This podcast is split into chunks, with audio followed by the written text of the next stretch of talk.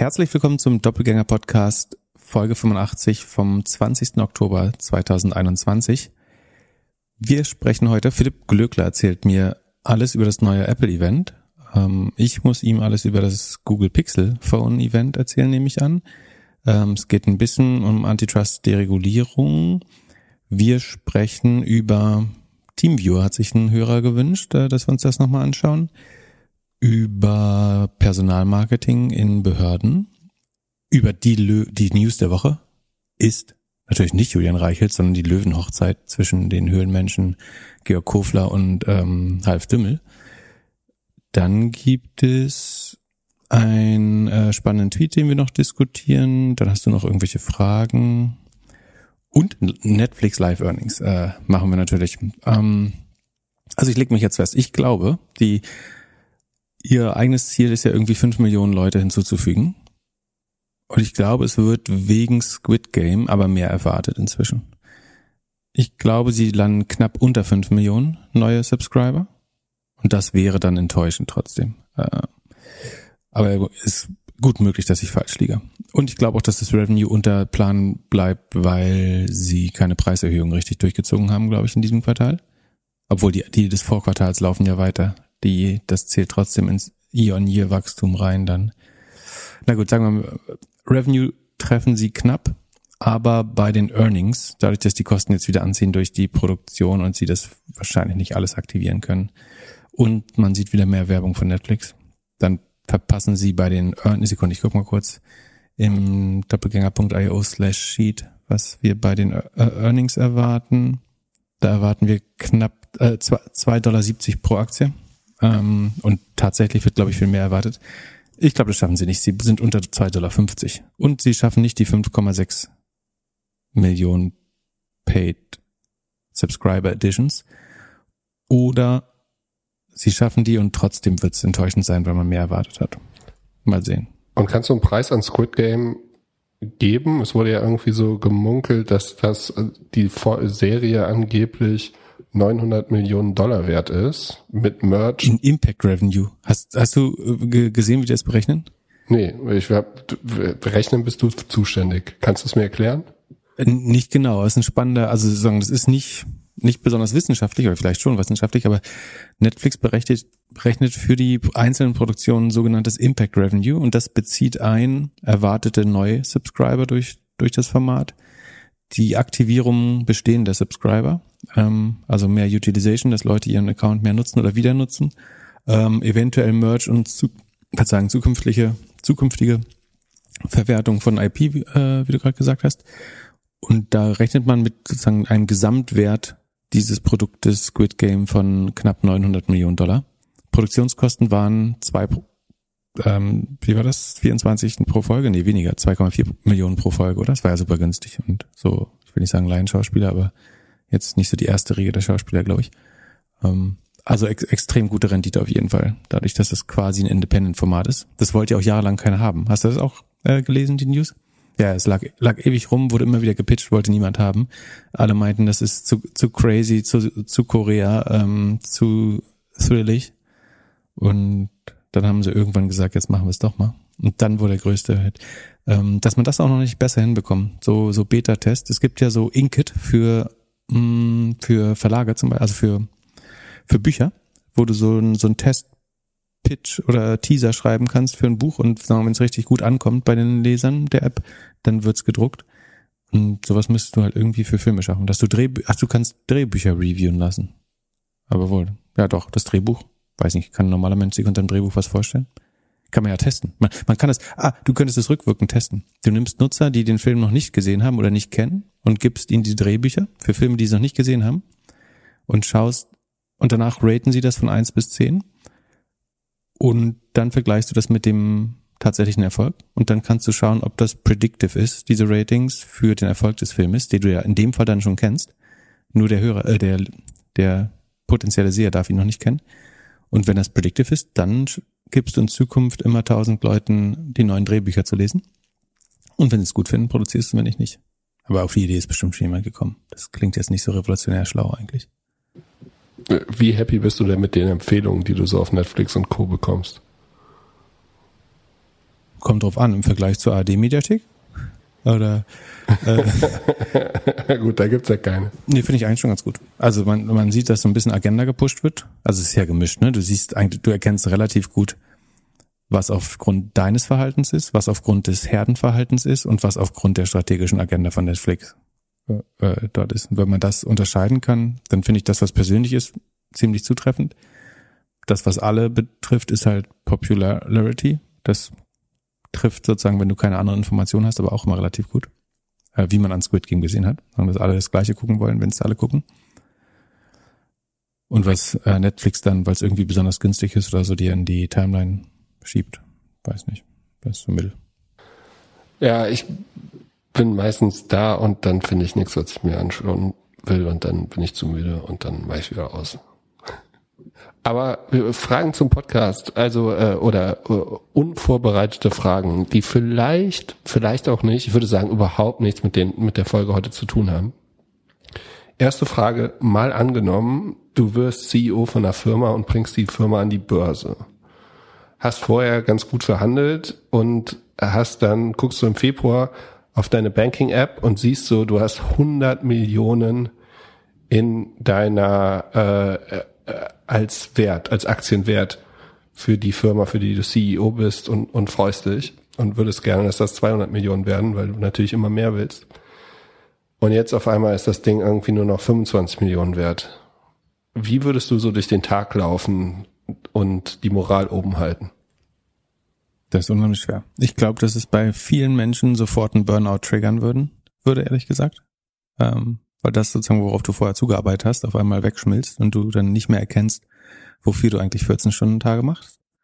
Ähm, ich glaube, das ist extrem ungesund.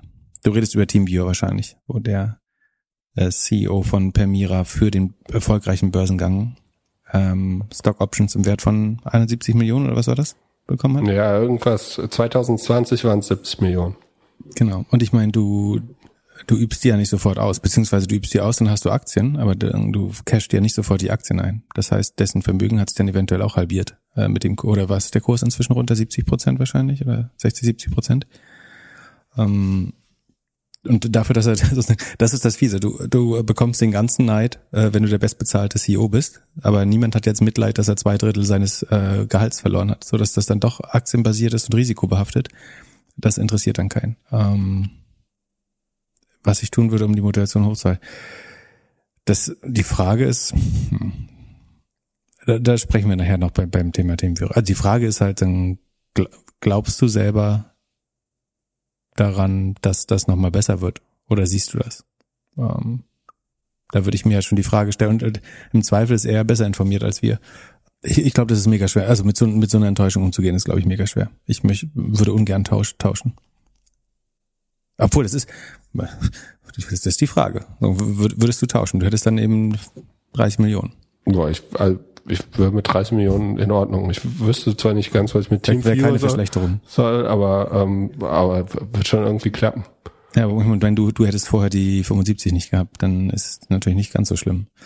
Aber, Nein, aber ja, ich, ich glaube, es ist wahnsinnig hart. Äh, also generell ist ja wie so ein Crash-Szenario, mit dem sich eigentlich jeder befassen muss. Also du hast das ja letzte, im letzten Podcast auch so ein bisschen erwähnt, dass du halt, ich meine, die letzten Tage waren wieder verrückt bei einigen Tech-Werten und so und es geht immer höher, höher, höher. Du, viele, die, die mit Aktien angefangen haben, haben nur steigende Preise gesehen und irgendwann wird es zu einer, zu einer das Korrektur geben und wenn es halt so hart siehst. Das dann, wird übrigens meine Prediction ja, für Cloudflare. Cloudflare wird die zweite Company, die sagt, wo der CEO sagt, der Kurs ist zu hoch. Oder so wie Elon Musk damals. Genau. Nach ähm, Elon. Die, die Frage ist, wo der Teamviewer CEO als nächstes hingeht.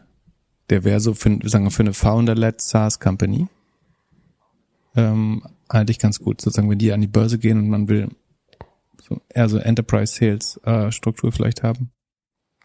So, bevor wir über Apple reden, sag mal, wieso verschenkt Google immer Bose Kopfhörer, wenn sie ein neues Telefon rausbringen? Das habe ich ehrlich gesagt auch nicht verstanden. Ähm, das Lustige ist, im Moment kannst du es ja nicht mal bestellen. Äh, die Website ist seit Ewigkeiten down. Äh, zumindest seit, während der Präsentation des neuen Google Phones war sie down und äh, lange Zeit danach auch noch. Ähm, Das ist das Teil eines Google Assistant Deals. Die ich glaube, also in den Bose Kopfhörern ist der Google Assistant verarbeitet oder sagen, die sind Google Assistant fähig. Und vielleicht wollen sie mehr Endgeräte mit Google Assistant in die Welt bringen und deswegen haben sie so einen Kombinationsdeal, dass wenn du in der ersten Woche bestellst, dann kannst du komischerweise dann aber erst 45, achso, nachdem, ah, ich weiß warum, nachdem dein Rücktrittsrecht abgelaufen ist, kannst du dann kostenlos ein paar Bose-Köpfe am Wert, die kosten 52 Euro oder so, 199 sonst, oder? Ja. Das ist nicht ganz günstig. Äh, vor der Entscheidung stehe ich übrigens, äh, ob ich die mitbestelle, nur weil es quasi umsonst ist. Andererseits aus Nachhaltigkeitsgründen kann ich die eigentlich nicht mitbestellen, weil ich schon aus genau dem gleichen Grund habe ich schon zwei Over-Ear-Kopfhörer von Bose, weil die jedes Mal mehr oder weniger mit dabei sind. Und entweder muss ich die alten jetzt verkaufen bei eBay Kleinanzeigen, dann kommt es aber zu lustigen Dialogen auf eBay Kleinanzeigen. ähm, wie groß denn die Ohren sein müssen oder so. Tauschen gegen Xbox? Ja, eigentlich will ich, na, muss ich mir noch überlegen. Kannst du verlosen an die kreativste Podcast-Bewertung. Äh, ähm, Wir verlosen Kopfhörer. Sponsert bei Google. Dann wäre es nachhaltig. Wenn jemand, der noch keine Kopfhörer hat, die bekommt. Die alten oder die neuen? Welche verlose ich dann? Ich würde eher die neuen verlosen. Die, ich meine, Bose hat ja auch, das waren die besten Kopfhörer, die es gab für Noise Cancellation, fand ich. Und dann haben sie einfach eigentlich sind sie das Nokia der, äh, der, der Noise-Kopfhörer. Weil es jetzt iPad, äh, iPods, wie heißen die? Ich vergesse immer wieder. AirPods. iStöpsel gibt, AirPods gibt. Zahnbürsten. Und damit sind wir beim Apple-Event. Also äh, ja, erzähl mir mal, was passiert. Aber äh, ich hatte recht mit dem 3D-Sound übrigens, ne? Ja, das aber das, also das war für dich als nicht als nicht Apple-Nutzer war das neu, aber für mich war das jetzt nicht nicht ganz so neu. Aber schon spektakulär ist, dass sie das jetzt auch mit dem MacBook machen, also dass das auch so ist. Und generell, dass das MacBook wohl mikrofontechnisch so gut ausgestattet ist, dass man damit auch Musik oder einen Podcast aufnehmen könnte. Generell war es jetzt, ja, also keine großen Überraschungen. Es gibt neue MacBook Pros mit dem neuen Superprozessor, 14 und 12 Zoll jetzt seit zwei Jahren, die Dinger werden wahrscheinlich gekauft wie sonst was. Was ich interessant finde, ist, dass sie eigentlich zurückgehen. Also ich hätte jetzt nicht gedacht, dass sie wieder einen HDMI-Anschluss irgendwie anbieten oder mehrere Anschlüsse. Ich habe eigentlich gedacht, dass sie hier mit den, was ist das, USB-C-Dingern, äh, das alles belassen, aber gut. Aber das war auch mega bescheuert, weil du immer einen Adapter bei dir haben musst, oder? Ja, aber wenn du einmal deinen Adapter oder dein Setup hast, dann, dann hat man sich auch dran gewöhnt. Ich, ich muss jetzt erstmal wieder ein HDMI-Kabel finden. Wenn du USB-C und HDMI hast, dann brauchst du eigentlich nichts anderes. Oder kannst du dann, dann eigentlich alles anschließen? Außer ja, mein, aber, aber mein Bildschirm zum Beispiel hat halt, läuft halt nur über ein USB-C-Kabel und dann kriege ich halt Strom und Bild und alles ist top. So, und also, ja, das, das war so meine, meine kleine Überraschung. Dann, ja, neue, kleinere Airports, die ein bisschen besser sind, ja, gut, okay. Dann HomePod finde ich auch nicht so interessant. Was wohl spannend ist, dass sie jetzt Voice Music, also sie bieten das Musikprogramm jetzt für die Hälfte des Preises an, wenn man nur per Voice steuert und die Songs nicht downloadet. Das ist als Konkurrenz zum kostenlosen Spotify wahrscheinlich gedacht, oder? Genau, zu einem, zum dem und wohl macht es Amazon auch so. Ähm, also, dass sie irgendwie ein Voice-Programm haben, was günstiger ist. Also, mhm. also, aber, aber kannst du dir vorstellen, irgendwie in der Bahn zu sitzen und dann zu sagen, äh, bitte nächster Song? Oder Achso, du kannst das nicht mehr steuern über eine App? Ähm, also ich habe das Gefühl, das Ach, geht das dann nur, um die Leute an Voice zu gewöhnen. Genau. An Voice viele. Oh. Nervig. Ja, andere Firmen verkaufen dafür, äh, verschenken dafür Kopfhörer. Sie, sie, sie versuchen so. Fair enough. Äh, also, aber äh, ich meine, aber das Lustige ist ja, dass sie das nie bezahlen, sondern sie reduzieren einfach den Preis und dann sinkt der Artist Pool und die Künstler kriegen weniger Geld. Ja, schlau, ne? Eigentlich macht das nur Airbnb so. Ja, genau. Das ist einfach billiger, aber es bezahlen andere letztlich, nämlich die Künstler. Und ich meine, dein Share sinkt auch, aber Ja, also generell jetzt keine große Überraschung, aber äh, Weihnachtsgeschenke en masse. Supply Chain werden sie schon, schon irgendwie regeln so. Ähm, und äh, die Kopfhörer und die HomePods werden auf jeden Fall gut verschenkt und die ganzen ganzen Entwickler, die ganzen Nerds äh, und ganzen Kreativen werden sich das MacBook noch mal schnell kaufen. Ja, hat ja jeder gut Geld verdient, viel produziert und so und dann wird am Ende, bevor man Steuern zahlt, noch mal noch mal MacBook gekauft. Macht Sinn, ja. Aber ja, keine, keine krassen Überraschungen. Vielleicht kommt ja noch ein Event. Ich glaube, nächstes Jahr wird's wird's spannender und dann wird's vielleicht, ja, dann kommt vielleicht die Glasses. Aber dieses Jahr war insgesamt schon enttäuschend bei Apple, oder? Also was gab's irgendwas zurückblickend, was wirklich spannend ist? Die großen Kopfhörer, deine großen Kopfhörer. Ja, ist auch nichts, Aber nichts super Besonderes. Aber warum auch? Also sie verkaufen sie. Ich finde, sie könnten auf der Softwareseite noch einfach besser werden. Und wir müssen einfach Privacy-Werte anschrauben. Ja, ich meine gute Statistik diese diese Woche, dass ähm, im App-Download-Markt oder Werbemarkt für Apps, also da hat jemand ausgewertet. Ähm, jetzt müsste ich mich erinnern, wie die Firma hieß. Ähm, wir verlinken das in den Shownotes. Und zwar hat jemand geschaut, ähm, wie sich der Markt für App-Installs verändert, aus welchen Werbenetzwerken die meisten App-Installs kommt. Und seit der Einführung des der App Tracking Transparency ist es tatsächlich so, dass der eigene, also die App, App Apple Search, wie heißt das ja? Apple Search, so Apple Search Ads, also die im ähm, App Store quasi für, für Installs sorgen, äh, für bezahlte, dass die unheimlich viel Marktanteil äh, hinzugewonnen haben, genau dadurch. Ähm, die Financial Times hat es geschrieben, genau, das verlinken wir. Ähm, und die Information haben gleichzeitig darüber berichtet. Ja, und das ist wahrscheinlich auch der größte Win. Also Apple macht Facebook kaputt. Glaubst du, wir sehen das schon in den Earnings Call in zwei Wochen bei Facebook? Äh, Habe ich auch überlegt, ob das reicht. Äh, also ich glaube schon, dass der Werbemarkt viel Rückenwind hat. Relativ gesehen war das nicht auch, was wir letzte Earnings gesagt haben, dass Facebook relativ gesehen am wenigsten wächst? Ich glaube, da, da bleibe ich weiter dabei. Ähm, dass sie im Vergleich zu Snap oder Pinterest äh, weniger schnell wachsen. Aber damit sie richtig enttäuschende Ergebnisse liefern, ich glaube, so schlimm ist es noch nicht. Ähm, aber so, die hatten schon bessere Quartale, glaube ich. Jetzt also mit dem. Es kommt eine neue, äh, die die PR-Abteilung ist relativ busy, weil die sind glaube ich noch nicht raus, ne? Sollten die nicht heute rauskommen? die, die neuen Whistleblower-Sekunde. Ich muss mal kurz, nicht, wir was verpasst haben. Ähm, weil es gibt anscheinend weitere, ähm, es gibt weitere neue Whistleblower. Ähm, testified in British Parliament. Hm, ich glaube, es gibt, sind noch nicht raus, die neuen. Aber nach der Francis Horgan ähm, gibt es ah, Sophie Seng, das war im britischen Parlament. Aber ich glaube, es gab noch weitere. Auf jeden Fall äh, haben, haben die gut zu tun. Da. Plus die äh, Tracking-Sachen, plus Cookies. Schwer, wird nicht einfacher. Und sie verlieren, ähm, das klingt so einfach, man sagt ja, die wachsen jetzt nicht so schnell wie, wie Pinterest oder so, aber das heißt halt faktisch, dass sie Marktanteile äh, verlieren wahrscheinlich im Werbemarkt gegen Google, Pinterest, Snap, Amazon vor allen Dingen ähm, und Apple jetzt. Also wahrscheinlich wird Haupt, die, die am schnellsten wachsen nach Snap und Pinterest sind wahrscheinlich Apple und Amazon vor allen Dingen. Die das auf einer relativ großen Basis schon tun. Also Amazon, was hatten wir mal gesagt, ist so groß wie Pinterest, Twitter und Snap zusammen, glaube ich, schon vom Werbeumsatz. Mal sehen. Aber ich, ich glaube, die Facebook-Zahlen werden nicht, noch nicht mega enttäuschend. Dazu ähm, ist der Werbemarkt, glaube ich, noch, hat zu viel Rückenwind. Glaubst du, er wird weiterhin Rückenwind haben, wenn die Leute keine Produkte mehr zur Verfügung haben, die sie verkaufen ja, können? Guter Punkt. Also wenn ich jetzt so eine Direct-to-Consumer-Brand bin und mein, mein Container ist noch nicht da, dann muss ich auch keine Facebook-Werbung machen. Stimmt.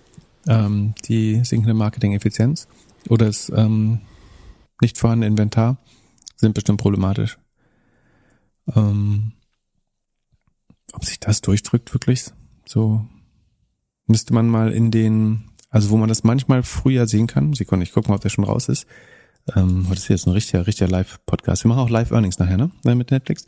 Ähm, wie heißt das? Merkle Digital Marketing Report. Da kann man manchmal tatsächlich vor den offiziellen Zahlen der GAFAs ähm, so ein bisschen sehen, wie sich der Ad-Markt entwickelt hat. Ähm, Merkle Inc. heißt die, ist eine sehr große Ad-Agentur, die Milliarden an Firmengeldern verwaltet, sodass die als repräsentativ für die Entwicklung am Werbemarkt gelten kann. Und sie hat den Marketing Report fürs Q3 noch nicht draußen, leider. Hm, Sekunde. Nee. Aber wenn der kommt, der kommt meistens vor den Earnings. Und da sieht man die Entwicklung des CPCs und der Ad-Clicks eigentlich so indikativ so ein bisschen früher. Schade. Sekunde, ich guck mal, wann der letztes Jahr rauskam, der Q3. Ähm, steht natürlich nicht dabei. Nutzloser Mist. Na gut. Erfahren wir nicht. Aber der müsste die nächsten Tage rauskommen, weil normalerweise kommt er vor den Earnings raus. Ja, auf WhatsApp habe ich jetzt mittlerweile mich auch gelöscht. Also ich habe mich nicht gelöscht, ich habe die App gelöscht. Also um, äh, WhatsApp und hab, auch. Hab, du hast WhatsApp komplett gelöscht? Ja. Kindergartengruppe und so, was da was Not geht my da? business. Aber also Habt ihr so eine anarchische äh, Rollenverteilung? Quatsch, aber ich habe mich einfach, also ich bin jetzt einfach mal weg. So habe ich mir gedacht. Ich habe das jetzt auch nicht verkündet. Und also kannst du mir ja mal schreiben, mal gucken, was dann passiert. Du wirst wahrscheinlich keine Haken werden dann leuchten. Sekunde, ich guck mal, wenn ich dir schreibe. Ah, ich sehe dich aber noch. Naja, ich habe mich nicht Schreib gelöscht. Ich habe nur, ich hab nur die App einfach gelöscht. Und ich habe jetzt noch nicht das so. Verlangen danach, dass ich da zurückkommen muss. Gucken, mal gucken, wie lange ich aushalte. Stimmt, geht nicht durch. Ja, Glückwunsch, das traue ich ja noch nicht. Ja, ich meine, wenn die Leute, ist so ein bisschen wie ein Spamfilter einfach.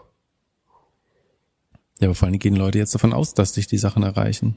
Nein, das glaube ich nicht. Also mal gucken. Ich werde berichten, wenn ich das erste Mal irgendwie eine Hochzeit verpasst habe oder so. Du musst in deinen Status schreiben, ich bin jetzt auf Signal. Ach, äh, Hast du das gemacht? Bestimmt. Was steht aktuell auf meinem Status?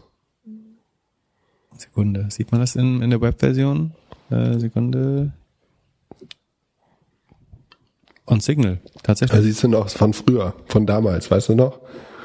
Genau, ja. Äh, ja, äh, von der, das habe ich gelöscht und ich habe mir ein neues iPhone bestellt gucken, wann das kommt, ob Tim das schafft vor Weihnachten. Du, äh, Pixel-Telefon. Und äh, warum? Was kann das? Was kann das? Schönere äh, Fotos. Ach so. Ist ja eigentlich nur eine Digitalkamera mit Telefon.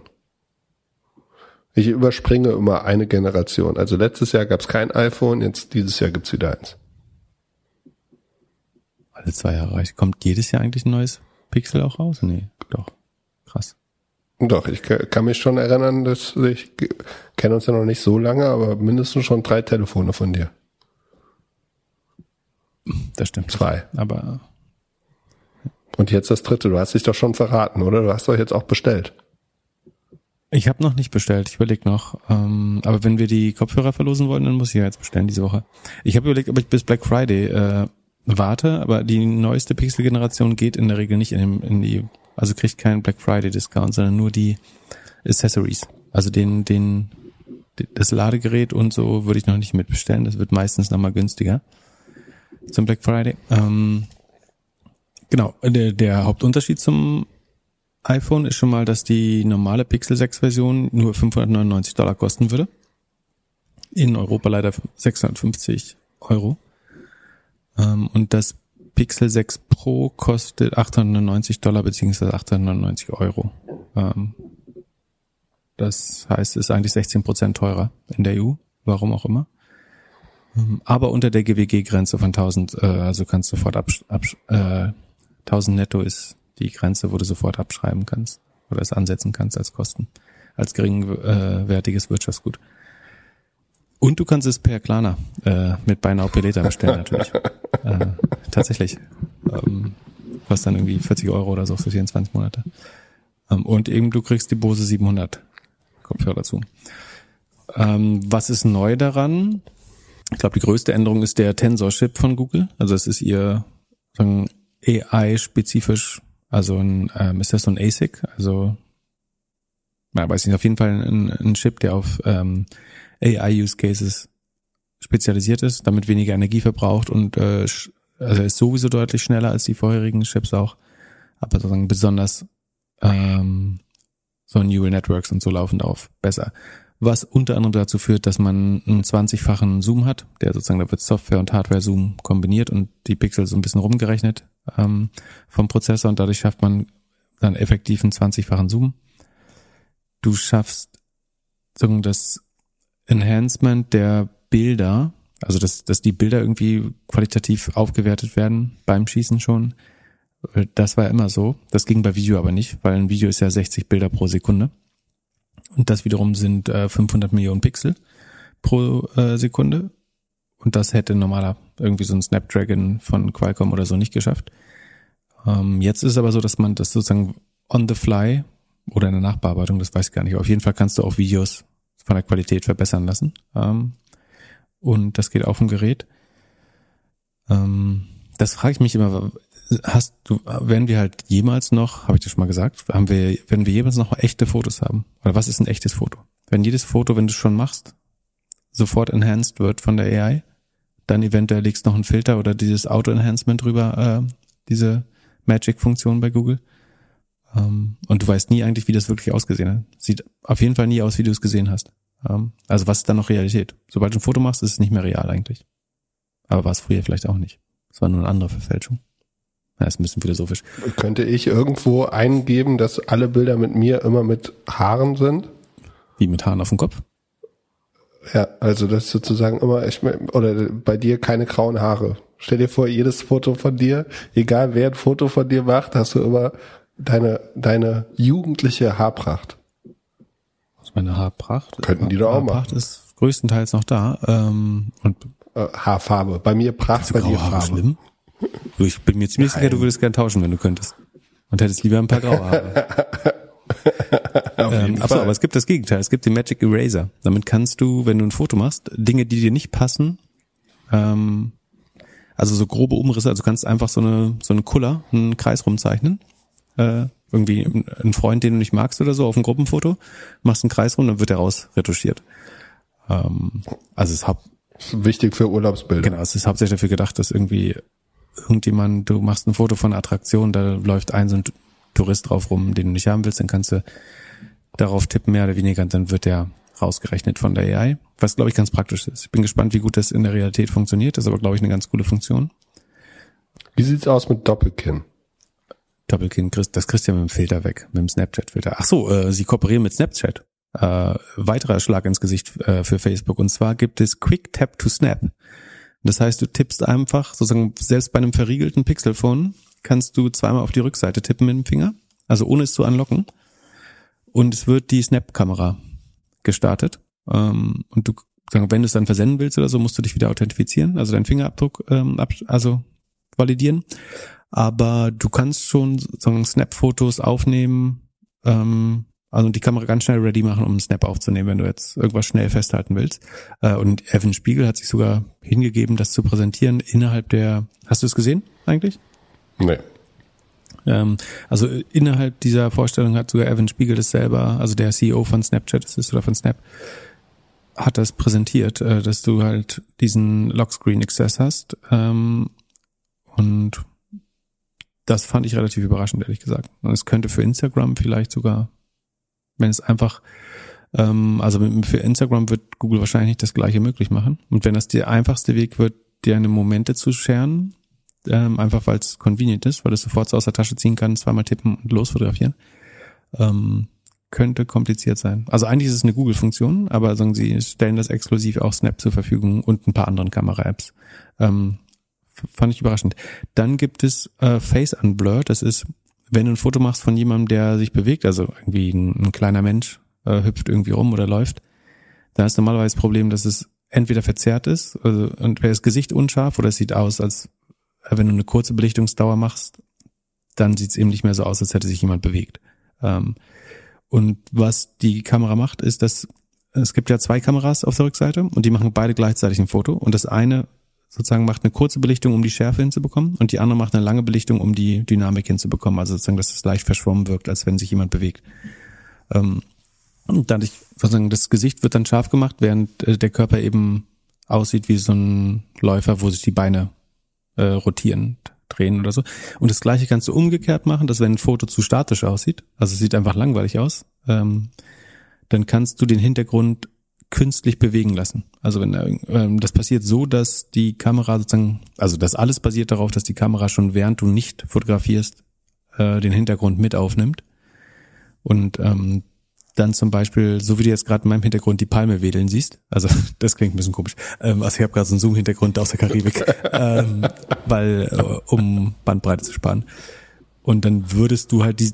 Was macht der Wendler dabei? Dann würdest du halt so die weich, äh, weich gezeichneten Wellen wie auf einer Langzeitbelichtung sehen, während mein Gesicht im Vordergrund total äh, scharf wäre oder so scharf, wie es eben geht.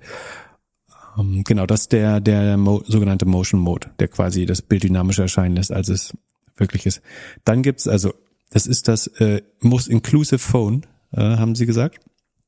Das wiederum wird dadurch erreicht, dass das sogenannte Real Tone Feature dafür sorgt, dass du hast so ein Phänomen, dass zum Beispiel, wenn du zu viel Licht von hinten hast, dass dann äh, irgendwie Persons of Color so gräulich aussehen, weil es ist von hinten überbelichtet und wenn dann jemand mit einem dunkleren Hautton vorne steht, dann wird, wirkt der oder die Person in der Regel einfach komplett grau ähm, oder so bläulich. Und sie haben ein Feature gebaut, in dem sie es von unheimlich vielen ähm, Leuten mit einem diversen Hautton äh, haben testen lassen dass eben nicht nur hellhäutige Menschen äh, sozusagen perfekt nachretuschiert werden automatisch, sondern auch äh, Menschen mit dem dunkleren oder gelberen ähm, Hautton. Und äh, da deswegen ist das most inclusive oder diverse Phone, äh, sagen sie. Dann haben sie, also das geilste Feature übrigens ist, also sie haben ein, meinen, sie haben deut, deutlich besseres Speech Recognition Feature, was wiederum dadurch funktioniert, dass der AI-Chip im also es muss nicht in die Cloud hoch zum äh, Verarbeiten, sondern du hast diesen supermächtigen Chip im Handy, das der genau für für Neural Networks und NLP ähm, äh, optimiert ist. Also du kannst noch einfacher deine Antworten reinsprechen und dann trotzdem als Textmessage senden ähm, mit so ein paar ganz guten Logikfunktionen. Aber das Allercoolste ist, du kannst Emojis äh, einsprechen. Also du kannst halt irgendwie Emoji-Flagge Kanada sagen und wie viel Zeit verbringt man in der Regel, irgendwelche Emojis zu suchen, äh, weil man irgendwie eine Twitter-Nachricht besonders schlau machen will oder so. Und jetzt kannst du einfach Poop-Emoji einsprechen und der sucht dir quasi, also in, in, in, inseriert automatisch in deine Nachricht das äh, irgendwie einen wunderschönen Kackerhaufen da rein. Finde ich unheimlich nützlich. Weil ich me mega lange, also entweder muss ich Emojipedia suchen, da frage ich mich immer noch, warum Google in den Suchergebnissen noch nicht den Copy-Button für gewisse Emojis drin hat. Das wäre das offensichtlichste überhaupt. Ähm, aber jetzt äh, hast du es quasi in dem, also kannst du es einfach einsprechen und musst nicht mal am Keyboard suchen nach den Emojis. Und Gut, aber bei dir wird es genauso sein wie bei mir. Du brauchst das Telefon eigentlich nicht, aber du holst es dir, weil die Kamera besser ist und äh, weil es einfach ein schönes Gadget ist. Ja, achso, ist auch unheimlich schnell einfach. Ähm, der ist halt so ein super schnelles Scrolling, wie auch immer, das ist alles, was man erwartet. Und das andere Killer-Feature ist aber äh, die äh, Warteschleifen-Wartezeitanzeige. Also du rufst irgendwie deine Vodafone-Hotline an oder irgendeinen anderen äh, Telco-Provider und die sagt dir, wie lang die Wartezeit in der Regel um diese Zeit ist. Und du wirst zurückrufen, sobald jemand rangeht. Und zwar nicht ein Roboter, sondern ein echter Mensch. Und dir werden, wenn ich es richtig verstanden habe, für die gängigsten Telefonnummern die Menüoptionen als so eine Art ähm, ja, Tippmenü dargestellt. Also wenn die sagen, wählen Sie eins für Kundenservice, wählen Sie zwei für äh, Wertpapier-Orderauftrag, wählen Sie drei, äh, um Ihren Bankberater zu sprechen, dann siehst du das als Menü und kannst das tippen und das wird dann als Wählton durchge... Verstehst du, was ich meine? Das ist schon ja, mega nützlich. Also du sparst Zeit. Das, das ist schon. Und super. dir zu sagen, wann eine Service wann der beste Zeitpunkt ist, eine Service Hotline anzurufen, finde ich auch ziemlich gut. Wenn das, ja. bin gespannt, ob das in Deutschland auch funktioniert. Ja, mal gucken. Also du bestellst, ich bestell mal gucken, wer zuerst das neue Telefon hat. Ja, ich weiß ja nicht, ob ich das. Nochmal zu. Ja, meinst du? Aber es kommt dann, ich finde es ja, auch so doof, komm, das kommt dann nicht raus. mal. Also es äh, ist nur vorbestellen. Dann bin ich wieder enttäuscht. Wann kommt das denn raus? Weiß ich nicht. Na gut, ich bestell's so. und dann verlosen wir Kopfhörer. Oder die alten, die, die von mir getragenen, mit, mit Pip, Pip Ohrenschmeiß. Man kann schreiben, ob man die, ob man, man kann schreiben, ob man die alten oder die neuen haben möchte. Das, das war weird. Oh, oh, und Und äh, warum ist Alphabet ein GDPR-Gewinner? Ähm, weil bei Regulierung immer die größeren ähm, gewinnen, die sich daran besser anpassen können. Äh, also klar ist das geworden, weil äh, Sundar Pichai hat auf der Wall Street Journal Tech Konferenz ähm, sich dafür ausgesprochen. Also einige waren überrascht, äh, dass er sich ausgesprochen hat für bessere Privacy-Regulierung in den USA. Also dass man nicht so einen Flickenteppich von irgendwie Kalifornien macht Regulierung und andere nicht äh, haben möchte, sondern eine schöne bundesweite Regulierung, ähm, wo er natürlich weiß, dass äh, als einer der vier großen oder fünf großen Tech-Konzerne seine Lobbyisten daran fleißig mitschreiben werden ähm, und das so hinbiegen, dass es dann für sie besonders einfach ist, äh, damit compliant zu sein. Und also quasi, das ist sowieso auffällig, dass jetzt, also Facebook wünscht sich, also schreit ja danach ein, ein reguliertes Monopol äh, sein zu wollen, äh, Google ebenso, Amazon teilweise. Also man wünscht sich jetzt langsam Regulierung, an der, die man so ein bisschen mitgestalten kann, äh, um, um Schlimmeres zu verhindern wahrscheinlich. Aber auch, weil sich gezeigt hat in Europa, dass sie letztlich von der Regulierung profitieren. Also GDPR hat ja tendenziell den großen Tech-Konzernen am wenigsten geschadet, würde ich sagen. Weil sie ein Login haben, oder warum? Genau, weil sie nicht ständig den Consent neu irgendwo abholen mussten, sondern davon ausgehen können, dass ein Großteil der User dauerhaft eingeloggt ist. Ähm, und du einen relativen oder komparativen Vorteil gewinnst, dadurch, dass ähm, für kleine Players immer schwerer ist, den Consent, also die Zustimmung zu den ähm, zur DSGVO einzuholen. Ähm, deswegen ist sagen, relativ gesehen sind sie ein Gewinner davon. Und Johann hat uns gefragt, ob wir mal über Teamviewer sprechen können. Teamviewer, das ist ein Programm made in Germany, das erfunden worden ist, um auf den Computer eines Kunden zu kommen. Also zum Beispiel Pip findet das Emoji nicht, das mit dem Kaki-Haufen oder mit der Kanada-Flagge und dann kommt der Support und sagt, äh, Support kommt aus Hamburg und sagt, ich geh mal kurz auf deinen Computer und zeig dir, wie du da zu dem Keyboard kommst und ich kann dann für dich das Emoji einstellen. Also generell die Idee und Umsetzung ist top, so. Nicht mehr, nicht mehr schnell mit dem Auto irgendwo hinfahren, weil jemand seinen Computer nicht versteht oder irgendwas nicht findet die wurden, äh, sind seit wann? Seit zwei Jahren ungefähr an der Börse. Der CEO wurde unter anderem dafür bekannt, dass er ein sehr, sehr gutes Paket ausgehandelt hat, war vorher bei McKinsey und in der Private Equity und hat dann für das Private Equity Haus, für das er vorher gearbeitet hat, die Firma an die Börse gebracht.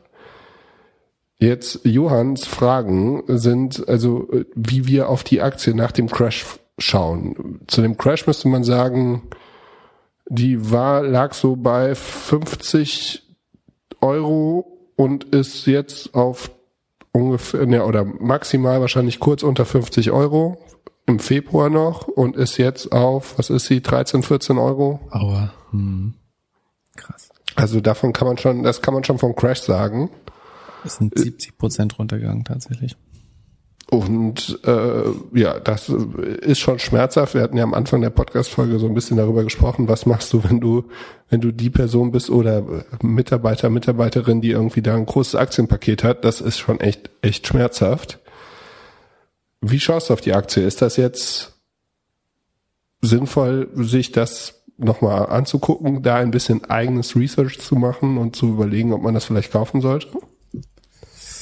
Ja, äh, gute Frage. Fragen sich, glaube ich, viele, weil äh, ich war durchaus auch relativ bullish, äh, irgendwie von einem, ja, von einem Dreivierteljahr oder so. Da hatten sie relativ gute Zahlen. Also die sind nie wirklich schnell gewachsen. Also das schnellste Quartal in den letzten 24 Monaten war 21 Prozent Wachstum. Das ist nicht super schnell. Aber die hatten so eine brutal hohe äh, Operating Margin von teilweise ähm, 2019 waren sie über 50 Prozent. Ähm, also waren mega profitabel. Ähm, weißt du, wie ich äh, das erste Mal durch Team, von Teamviewer erfahren habe übrigens. OMR-Podcast, weil sie irgendwas mit Fußball nee, nee, davor, machen. davor noch. Und zwar rief jemand an äh, bei mir, also eine unbekannte Nummer, und sagte, hier ist der Windows äh, Support. Ähm, und wir haben ein Virus auf ihrem Rechner vorgestellt. Sie müssen dringend handeln. Ach ähm, was, du so eine Fraud-Anfrage hast du bekommen? Genau, kennst du die? Nee, aber das ein ist mega ja fieser Trick. Also es ist wirklich brutal. Also es ist, du hörst äh, in dem Fall zum Glück jemand mit indischem Akzent, ähm, was jetzt noch nicht ausschließt, dass es von Microsoft kommt, aber ähm, also ich hatte ihn gefragt, wo er denn sitzt bei Microsoft oder so. Das äh, konnte nicht so gut beantworten. Aber also es versucht jemand, dich davon zu überzeugen, dass du ein Virus auf dem Rechner hast, was jemand bei Microsoft für dich gerade festgestellt hat. Und sie müssen jetzt sofort deinen Rechner äh, abschalten, wenn du nicht sofort zu der Lösung des Problems beitrittst, bei, beiträgst. Ähm, und dazu musst du Teamviewer, in dem Fall als Fernzugriffstool ähm, für, für diese Person. Also mit Teamviewer kannst du viele schöne Mach Sachen machen. Du kannst dem Admin deiner Firma zum Beispiel Zugriff geben, damit er irgendwie dein Mailprogramm einstellst.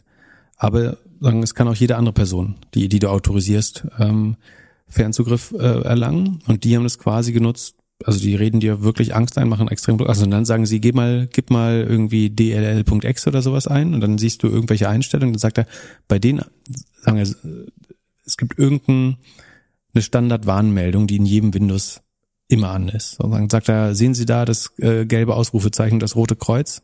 Und da steht dann irgendwie, irgendein System ist gerade invalid, aber was halt bei jedem Windows irgendwie so der Standard, äh, das Standard-Setting ist.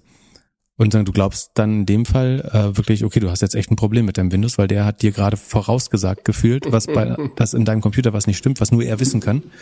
Ähm, dann denkst du, okay, äh, wie kann der wissen, dass an meinem Computer was nicht kaputt ist? Der muss fernverbunden dazu sein und von Microsoft sein. Dann sagt er, ja, sie müssen TeamViewer installieren. Und dann kann ich sie retten. Und wenn nicht, schalte ich jetzt den Computer ab. Dann habe ich, ich glaube, ich habe eine halbe Stunde mit dem telefoniert, weil ich den Trick gern verstehen wollte. Also ich, ich wusste irgendwie nach, nach, nach drei Minuten, dass es irgendwie safe Betrug ist, aber ich wollte dann auch schon verstehen, wie es funktioniert. Ähm, Hast du aufgenommen? Nee, leider nicht. Äh, es wäre total lustig gewesen. Es wäre, glaube ich, äh, total lustig gewesen, es aufzunehmen. Ähm, und äh, die machen halt mega Druck. Äh, und also dann eskalieren sie es so hoch. Äh, wenn du nicht compliant bist, dann wird's hoch eskaliert. Zum, äh, dann sagt er so, äh, okay, wir kommen hier nicht weiter, ich gebe ihn jetzt meinen Chef. So, dann kommt ein Typ, der noch aggressiver ist äh, und dich richtig voll mault und sagt, wir schalten jetzt den Computer zu, äh, an. Und sie haften für alle Schäden, die durch die Verbreitung des Virus durch ihren Computer ab jetzt entstehen. So, also jetzt dann, und jetzt stell dir mal vor. Ganz Berlin, ganz Berlin hat kein Internet mehr wegen Ihnen. Wenn Sie jetzt nicht, wenn genau, Sie genau, genau. Und sie haften dafür. So, und jetzt stell dir mal vor, so jemand ruft deine Eltern an. Meine Eltern würden darauf reinfallen, bin ich mir relativ sicher. So, und dann, ja. also, was sie tun würden, ist halt, also ich habe es dann nicht gemacht, ne? Aber sie sagen, wollten, dass ich äh, TeamViewer installiere. Wahrscheinlich würden sie damit dann wiederum einen Keylogger bei mir installieren, meine Pinstanz, ähm, Kontozugang oder sowas äh, wegfischen. Und dann bist du nach kurzer Zeit, also entweder hast du Ransomware auf deinem Computer oder bist dann geldlos. Ähm, okay, und das ist jetzt der Growth Hack, warum äh, es während nee, Corona... Nee, nee, das wollte ich, wollte nicht sagen, dass der Growth Hack ist, aber das könnte einer der Gründe sein, warum es immer eine Position Bad Debt äh, bei TeamViewer gibt. Also es ist, sagen, Bad Debt heißt so viel wie ja, schlechte Schulden oder Schulden, die nicht mehr eintreibbar sind. Und sagen, ähm, bei vielen Firmen steht an der Stelle Fraud. Äh, ich weiß nicht, ob das sagen jetzt nur Fraud ist oder ob das auch Firmen sind, die ihre Rechnung nicht zahlen kann, aber wenn ich überlege, was für Firmen typischerweise TeamViewer nutzen, dann würde ich nicht vermuten, dass drei Prozent des Revenues jedes Quartal wegfliegen, weil so schnell gehen deren Kunden eigentlich nicht pleite. Also ein Teil davon, von diesem Bad Debt, ist wahrscheinlich nicht, nicht nur Zahlungsverzug, sondern ich würde vermuten, äh, auch, auch Fraud. Ähm, weiß nicht, ob man es inzwischen besser, also es ist ein, fairerweise muss man sagen, das ist bestimmt zwei Jahre her oder so. Äh, vielleicht hat man es inzwischen besser im Griff. Ja, gut, dann, aber jetzt bevor wir in die Zahlen gehen, du hast ja auf dem Sheet auch das ein bisschen vorbereitet. Lass uns einmal kurz unseren Disclaimer spielen. Es handelt sich hierbei nicht um Anlageberatung. Man sollte aufgrund des Gehörten keine Kauf- und Verkaufsentscheidungen zu Aktien und anderen Wertpapieren treffen. Wir können die Risikodisposition der Hörer nicht einschätzen. Es besteht zudem immer das Risiko eines Totalverlusts. Ihr solltet immer euren eigenen Research machen, um selbstständige Entscheidungen zu treffen. Solltet ihr dennoch aufgrund der Informationen im Podcast handeln, habt ihr stets auf eigenes Risiko und wir können unmöglich für etwaige Verluste haften. Zudem solltet ihr auch auf jeden Fall auf doppelgänger.io slash Disclaimer gehen und das Ganze nochmal lesen. Okay, dann wer, wer das mitverfolgen kann, äh, möchte, kann in das äh, doppelgänger.io slash sheet gehen. Äh, es geht auch sehr gut ohne. Ich versuche das äh, halbwegs zu beschreiben. Denn was problematisch ist, warum die Aktie so gelitten hat, ist einfach, dass sich in der Vergangenheit, dass in den letzten ja, drei Quartalen äh, eigentlich schon das Wachstum von, von TeamViewer immer weiter verlangsamt hat nach Corona. Also äh, das einfach, ja, der, der Corona-Effekt, der also auf dem Höhepunkt im Q2 2020 wahrscheinlich als viele Firmen das nutzen wollten, um ihre Mitarbeiter im Homeoffice mit technischem Support äh, zu versorgen. Ähm, da hat das Wachstum quasi gepiekt, war auf dem Höhepunkt und seitdem wird es immer schwächer. Zuletzt war es nur noch sieben Prozent. Äh, die Q3-Zahlen sind, glaube ich, noch nicht raus. Ähm, Sekunde, ich schaue sicherheitshalber, bevor ich Quatsch erzähle, aber ähm, genau, Juni 30 war das, ähm, also der 30. Juni war das Most Recent Quarter. Ähm, so, und die Q3-Zahlen, dafür haben sie, aber quasi schon eine Warnung rausgegeben, dass das nicht besonders gut sein wird. Die Frage ist dann, ob man überhaupt noch wachsen wird. Wenn das davor sieben Prozent war, also sie müssten jetzt hoffentlich auf 125 Millionen kommen, das ist aber alles andere als sicher. Ähm, wenn sie da nicht raufkommen, dann ist es wieder sehr niedrig einstellig oder könnte im schlimmsten Fall schrumpfen, wobei ich ehrlich gesagt jetzt auch nicht glaube, dass die viel Revenue Churn haben. Also das, dass sie Kunden komplett verlieren, kann eigentlich nur gehen, wenn jemand zu einem Konkurrenten wie Anydesk oder so wechselt. Ansonsten gibt es jetzt keinen Grund, wieder auf die Software komplett zu verzichten. Eventuell würde man weniger Lizenzen oder Arbeitsplätze brauchen. Aber Genau, also das Wachstum verlangsamt sich und das Problem ist so ein bisschen, dass die Sales- und Marketingaufwendungen weiter steigen, sowie auch die ähm, Verwaltungs- und Gemeinkosten, die gar nicht so sehr, aber Sales und Marketing äh, steigt relativ stark. Und dadurch wird die vorher so extrem gute äh, Marge halt sehr stark komprimiert. Also sagen, ist relativ klar, wenn die Umsätze stagnieren und die Kosten weiter steigen, dann wird die, die EBIT-Marge, also was von dem Umsatz übrig bleibt, äh, durch die steigen, relativ gesehen steigenden Kosten äh, weiter zusammengedrückt. Also deswegen springt, spricht man von Margenkompression, ähm, weil sozusagen das, was übrig bleibt für die Firma und die Shareholder immer kleiner wird. Und das ist so ein bisschen die Gefahr. Also du kannst einerseits sagen, ähm, ich hatte beim im Alles auf Aktien Podcast, ähm, den man immer noch nachhören kann, falls man es nicht gehört hat, da äh, rede ich übrigens auch über Teamviewer. Da habe ich so gesagt, bei einem KGV, also Price Earnings von 25 und die sind jetzt bei 27,5. Da könnte man schon überlegen, ob man die einfach sozusagen als Finanzzahlungsreihe wieder kauft, weil ähm, dann die Marge ist bisher gut, das Wachstum ist jetzt runtergegangen, aber wenn da Wachstum bleibt, dann ist bei den heutigen Zinsen 25 jetzt kein total absurdes KGV mehr. Ähm, das Problem ist aber, dass du mit dem KGV eigentlich nicht rechnen kannst, weil wenn die Margen weiter komprimiert werden, dann könnte wenn der Umsatz nicht mehr wächst, würde der Gewinn sogar schmelzen. Das heißt, bei den schnell wachsenden Tech-Titeln reden wir oft davon, dass die in die Bewertung reinwachsen würden. Das meint, dass die Umsätze so schnell wachsen, dass sich die Sales- und ähm, Gewinnmultiples jedes Jahr verkleinern. Sozusagen, wenn, wenn Umsatz und Gewinn steigt, dann werden, werden die jeweiligen Multiples logischerweise mit der Zeit kleiner, weil du verdienst in einem Jahr eine Milliarde, im nächsten Jahr zwei Milliarden. Und wenn du vorher 100, 100 mal Sales Multiple hast, hast du danach nur 50, ne? Weil die Bewertung dann durch zwei Milliarden ähm, geteilt wird. So, das ist das Reinwachsen in Bewertung, dass man schnell wächst und dadurch füllt man diese Bewertung besser aus. Und was bei TeamViewer im schlimmsten Fall passieren könnte, und also das kann man jetzt noch nicht sehen, ob das passiert, aber der aktuelle Trend sieht eben so aus, ist, dass die Umsätze stagnieren, die Kosten weiter steigen ähm, und im schlimmsten Fall könnten dadurch die Gewinne sogar zurückgehen, ähm, beziehungsweise tun sie das teilweise schon. Und dann hast du eben diese Margenkompression und dann wächst man nicht mehr in die Multiples rein, sondern, und das sieht man jetzt ganz gut, ne, obwohl 70 Prozent des Wertes verloren haben, haben sie immer noch ein relativ hohes Multiple. Ähm, und deswegen kannst du jetzt auch nicht sagen, das ist ein äh, Value-Titel. Die, die Frage hatte ein Hörer bei Alles auf Aktien. Der hat gesagt, ist es so, wenn, wenn man jetzt nicht mehr an Wachstum glaubt, dann ist das doch trotzdem bei 25, bei einem 25er KGV vielleicht ein guter Value-Titel, dass man da irgendwie auf Dividenden hofft. Ähm, aber auch damit kann man nicht sicher rechnen. Also sicher ist sowieso nichts an der Börse, aber das, ich würde darauf nicht wetten. Ich glaube eher, dass der Trend sich noch ein bisschen fortsetzen wird. Und dass dadurch die, die Earnings wahrscheinlich äh, im schlimmsten Fall weiter schrumpfen und damit selbst bei einem gleichen Kurs das KGV wieder steigt und diese Aktie sogar teurer wird, äh, relativ gesehen. Ähm, die Sales-Effizienz sieht nicht gut aus. Magic Numbers unter 0,5. Das spricht so dafür, dass du eigentlich fast Product Market Fit verlierst. Also dass es nicht mehr einfach ist, die Software überhaupt am Markt zu platzieren äh, bei neuen Kunden. Ähm, die Net Revenue Retention ist nicht besonders gut. Die haben sie zwar verbessert, ähm, aber wirklich gut im Vergleich zu anderen Software-Titeln ist sie immer noch nicht. Ähm, von daher, also ich würde ehrlich gesagt niemandem raten, da jetzt äh, zuzuschlagen in der Hoffnung, dass man gerade einen besonders guten Deal macht, äh, um ehrlich zu sein. Und dann war, glaube ich, noch die Frage, ob jetzt dieser äh, Trikot-Deal mit Manchester United ähm, irgendwie den großen Umschwung bringt. das hilft schon so ein bisschen beim Sales-Prozess, wenn die Leute die Marke schon mal gesehen haben und wenn es unterbewusst ist, glaube ich. Aber dass das jetzt, also für mich klingt das eher so, im Englischen sagt man Hail Mary, also ein äh, Stoßgebet. Ich hätte lieber ein Rebranding gemacht. Die ganze Firma oder das Produkt umbenannt, bevor ich das irgendwie auf den Trikot geklebt hätte. Aber findest du TeamViewer eine doofe Brand?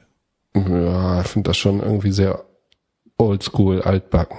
Und ich, ich finde auch, also ich sehe halt, also ich sehe, dass das Produkt gebraucht wird, so. Aber in der Zukunft, in der irgendwie alles SaaS ist, alles Mobile, viel Voice, brauchst du dann noch, also äh, in der, in der SaaS-Welt brauchst du doch eigentlich diese ganzen, ich muss äh, auf den Computer zugreifen, das macht doch jeder selbst, oder? Also wenn du irgendwie jetzt in einem Sales-Tool oder so, in einem äh, HubSpot oder in einem Salesforce nicht weiterkommst, so, dann kann ja jeder Mitarbeiter dir irgendwie helfen. Dafür braucht er ja keinen kein, kein Teamviewer mehr.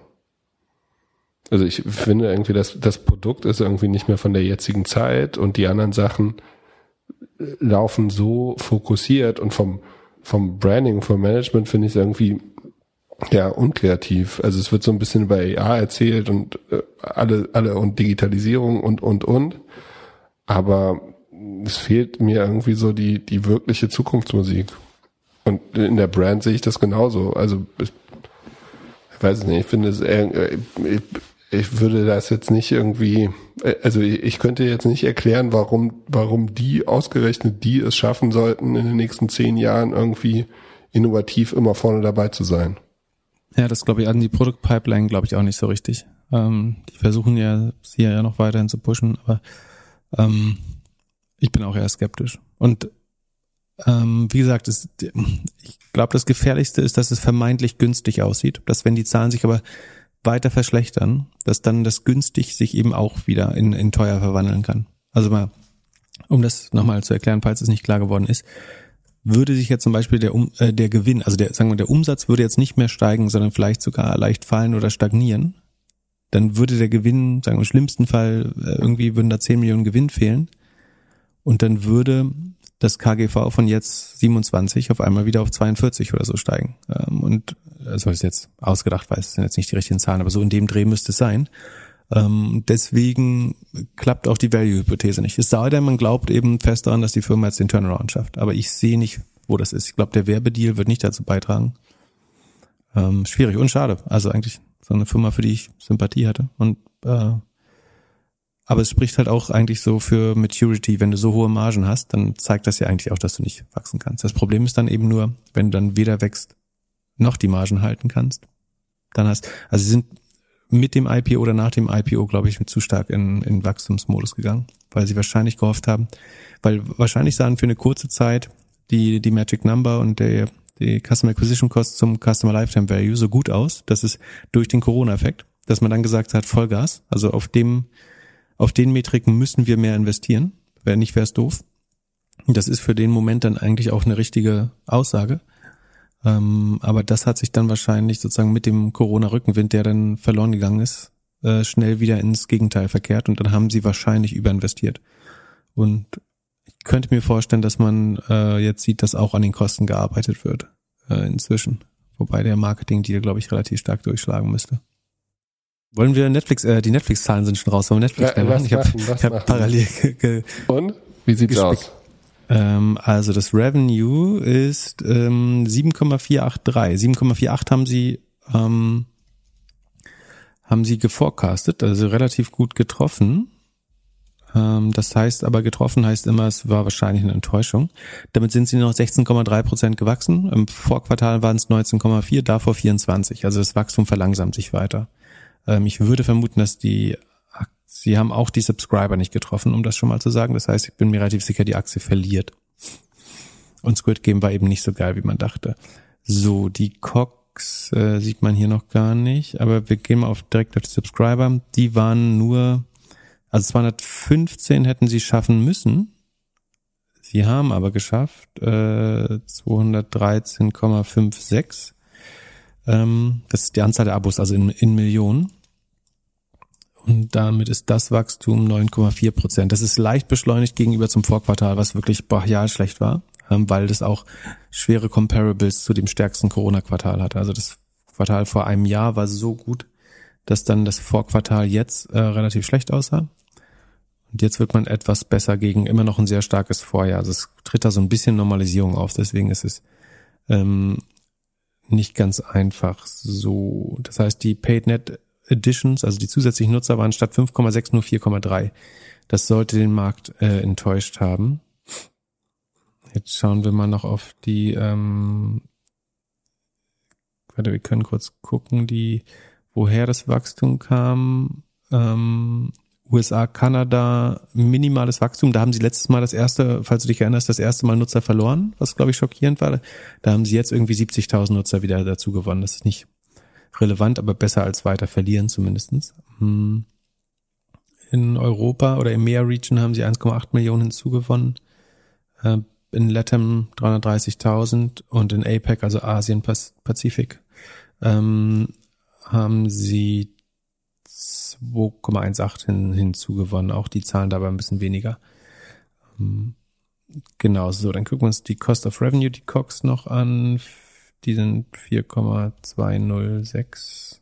Ähm, das ist nur leicht gestiegen, nicht so schlimm, wie ich dachte. Das ist immerhin gut. Ähm, Marketing ist 635, 636 Millionen. Das ist ähm, gut erhöht, aber nicht, nicht doll. Ähm, Technologie 563 Millionen. Das ist auch leicht erhöht. Sie haben so die Kosten im Gleichschritt, ein bisschen weniger als die Umsätze gesteigert. Also, das heißt, die Marge müsste sich verbessert haben. Sekunde. Operating Income ist 1,7, ist ein klein bisschen kleiner geworden. Ähm, ich würde vertippen, also vor allem, die sind ja äh, im Vorfeld der Zahlen äh, gut gestiegen. Ähm, ah. Also ich würde vermuten, sie verliert zweistellig. Quatsch, sie gewinnt. Sie gewinnt?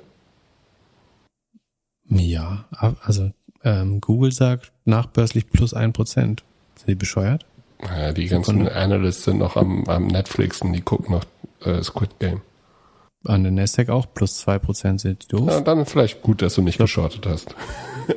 ich glaube, die verstehen nicht, was sie lesen. Also ich, ich behaupte, das geht noch. Also sind im Moment zwei Prozent im Plus. Ich würde sagen, es dreht sich bis morgen früh noch in ein Minus. Fängt jetzt auch langsam an zu fallen. Also vor allen Dingen, weil die Subscriber-Zahlen, also sie, sie haben nicht mal ihre eigenen Voraussagen äh, getroffen. Ähm, und eigentlich hätte man mit einer besseren Performance rechnen müssen. Ich würde sagen, das dreht noch ins Minus. Das ist einfach zu schnell. Komisch. Leute müssen jetzt erstmal die Zahlen angucken, verdauen. Nee, aber die sind ja schon zwölf, schon zwölf Minuten draußen eigentlich. Ja, die Welt tickt nicht so schnell, Pip. Na gut, wenn du sagst. Dann haben ähm, wir eine ähm. sehr interessante Frage, aber ich glaube, wir müssen sie ein bisschen anonymer machen, als wir sie hier drin stehen haben. Und zwar von einer Person, die nächste Woche ein Jobinterview hat im Behördenumfeld für Recruitment Marketing. Und sie fragt, was wir so für Ideen hätten und Gedanken, also so die letzten Tipps und Tricks der Doppelgänger für das Jobinterview. Ja, fang du doch mal an. Du bist doch bestimmt besser in Übung als ich. ähm, äh, ja, also äh, äh, am Ende recruiten, also äh, wahrscheinlich ist sie dann das erste Mal Kunde gewesen von ihrem eigenen Produkt, was sie dann vermarkten muss, weil sie dann weiter gucken muss, dass Leute mehr, also dass sie, dass sie Online-Marketing macht dafür, dass sie halt mehr Bewerber bekommen. Dann würde ich generell auf den Prozess gehen, wie das so, wie die Erfahrung so war und den vielleicht irgendwie ein bisschen verbessern. Das dann wahrscheinlich eher Produkt. Und vom Marketing her ist ja dann äh, ja das Aufzählen, deiner, deiner Lieblingsplattform, ZipRecruiter und wie man irgendwie auf den Kanälen irgendwie arbeiten kann. Und, und dann irgendwie so ein bisschen das, ja, das ABC des Online-Marketing, auf welchen Kanälen man irgendwie gearbeitet hat, mit was für Budgets und, und, und. Das könnte ein bisschen gefährlich sein. Ne? Also die Gefahr ist ja, dass du schlauer bist als dein Chef. Also ich meine, eine, eine Kandidatin, die ich sehen würde, wollen würde, würde halt verstehen, dass ähm, Personalmarketing viel quantitativer ist als früher. Also dass es um per Performance Marketing letztlich geht. Und äh, früher hat man sogenannte Post and Pray gemacht. Also du hast irgendwie bei, bei, bei Stepstone, Monster, keine Ahnung wo, irgendwelchen lokalen Jobboards deine Anzeige gepostet und dann darauf gewartet, dass Be Bewerbung reinkommt. Kommen. Ähm, und der Preis war irgendwie ein Fixum. Du hast auch nicht gemessen, wie viel Bewerbung du jetzt von welcher Plattform kommst in der Regel, sondern du hast halt entweder alle gemacht oder die größte und dann warst du fein damit und hast dich auf den Auswahlprozess fokussiert. Und ich glaube heutzutage, also A ist die Anzahl der Kanäle gestiegen, also du machst vielleicht die Jobboards weiterhin, aber dann gibt's eben die Marktplätze oder transaktionale ähm, äh, Jobvermittler, also sowas wie ZipRecruiter, HeyJobs ähm, etc. Dann sagen, solltest du auf jeden Fall auch on top sein, dass mit Google Jobs ein Produkt gibt für den äh, Upper Funnel Search Traffic ähm, und Facebook Jobs äh, für für Social. Ähm, ich glaube TikToks. TikTok hat erste Jobinitiativen schon. Ähm, das ist ein Kanal, den du spielen musst in Zukunft. Ähm, und wie gesagt, um die effizient zu spielen, brauchst du eigentlich ein Performance Marketing, also ein quantitatives oder datenanalytisches Mindset. So. Ähm, musst trotzdem auch gute Creatives machen und verstehen und Empathie haben, verstehen, was die Kandidaten anspricht, aber du brauchst die Kombination aus beiden. Und ich glaube, dass eines der Hauptprobleme ist, dass in den HR- und Recruiting-Abteilungen in den allermeisten Unternehmen keine quantitativen Menschen sitzen im Moment, weil es typischerweise so ein bisschen äh, HR das äh, Hausfrauendiplom äh, gewesen ist. Das klingt jetzt äh, verächtlich, aber das äh, ist, glaube ich, leider die Wahrheit gewesen in der Vergangenheit und es ist falsch. Auch da bräuchte man eine diversere Abteilung, glaube ich, äh, nur in die andere Richtung. Ähm, und deswegen würde ich idealerweise beweisen, dass ich das beides habe. Aber die Gefahr ist, dass äh, deine Chefin oder dein Chef das selber noch gar nicht versteht ähm, und dann eher erwartet, dass du irgendwie das klassische Playbook runterbetest.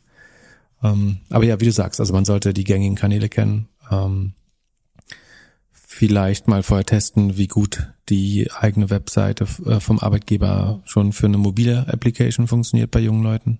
Ähm, oft sind die noch nicht mobilfähig. Eventuell muss man äh, da ein neues ATS, also so ein äh, Bewerbungssystem, äh, kontrahieren oder das selber besser machen oder einen Partner suchen dafür. Mm, was gehört noch zum Personalmarketing? Äh, auf jeden Fall Employer Branding auf allen großen Plattformen eigentlich. Ähm, da so eine Art, vielleicht mal raussuchen, wer das deiner Meinung nach richtig gut macht. Äh, das mitbringen als Beispiel und warum, auch erklären, warum das gut ist oder warum man glaubt, dass das gut funktionieren könnte. Ähm, und eventuell Schwächen im eigenen Employer Branding so ein bisschen analysieren. Äh, irgendwie, wenn irgendwo Profile fehlen oder ähm, ach so, LinkedIn Xing haben wir komplett vergessen. Das ist natürlich noch ein weiterer wichtiger Kanal. Ähm, das wären, glaube ich, die wichtigsten Dinge, die man drauf hat. Also das, ich habe relativ wenig Ahnung von HR, aber das wäre eine Person, die ich mir wünsche. Aber ich glaube auch nicht, also du darfst auch nicht nur quantitative Menschen natürlich haben. Ich glaube, du brauchst irgendwie sehr empathische Leute mit einem guten kreativen äh, Mindset, die die Kandidaten gut ansprechen können, mit Creatives, also mit den richtigen Anzeigen ähm, und auch den, den Bewerbungsprozess gut managen. Und trotzdem brauchst du aber, wenn du kosteneffizient neues Personal finden willst, und es geht kosteneffizient ist fast der zweite Faktor, vor Dingen willst du überhaupt noch Personal finden, dann äh, brauchst du, glaube ich, trotzdem jemand, der auch auswerten kann, wo gebe ich irgendwo für 4000 Euro im Monat aus und bekomme dafür eigentlich äh, nur eine Bewerbung im Quartal? Und was ist sozusagen nach Kosten auch der, oder was ist der Kanal mit den meisten mit den günstigsten Kosten pro Bewerbung oder pro Hire sogar, also pro eingestellten Kandidaten, Kandidatin.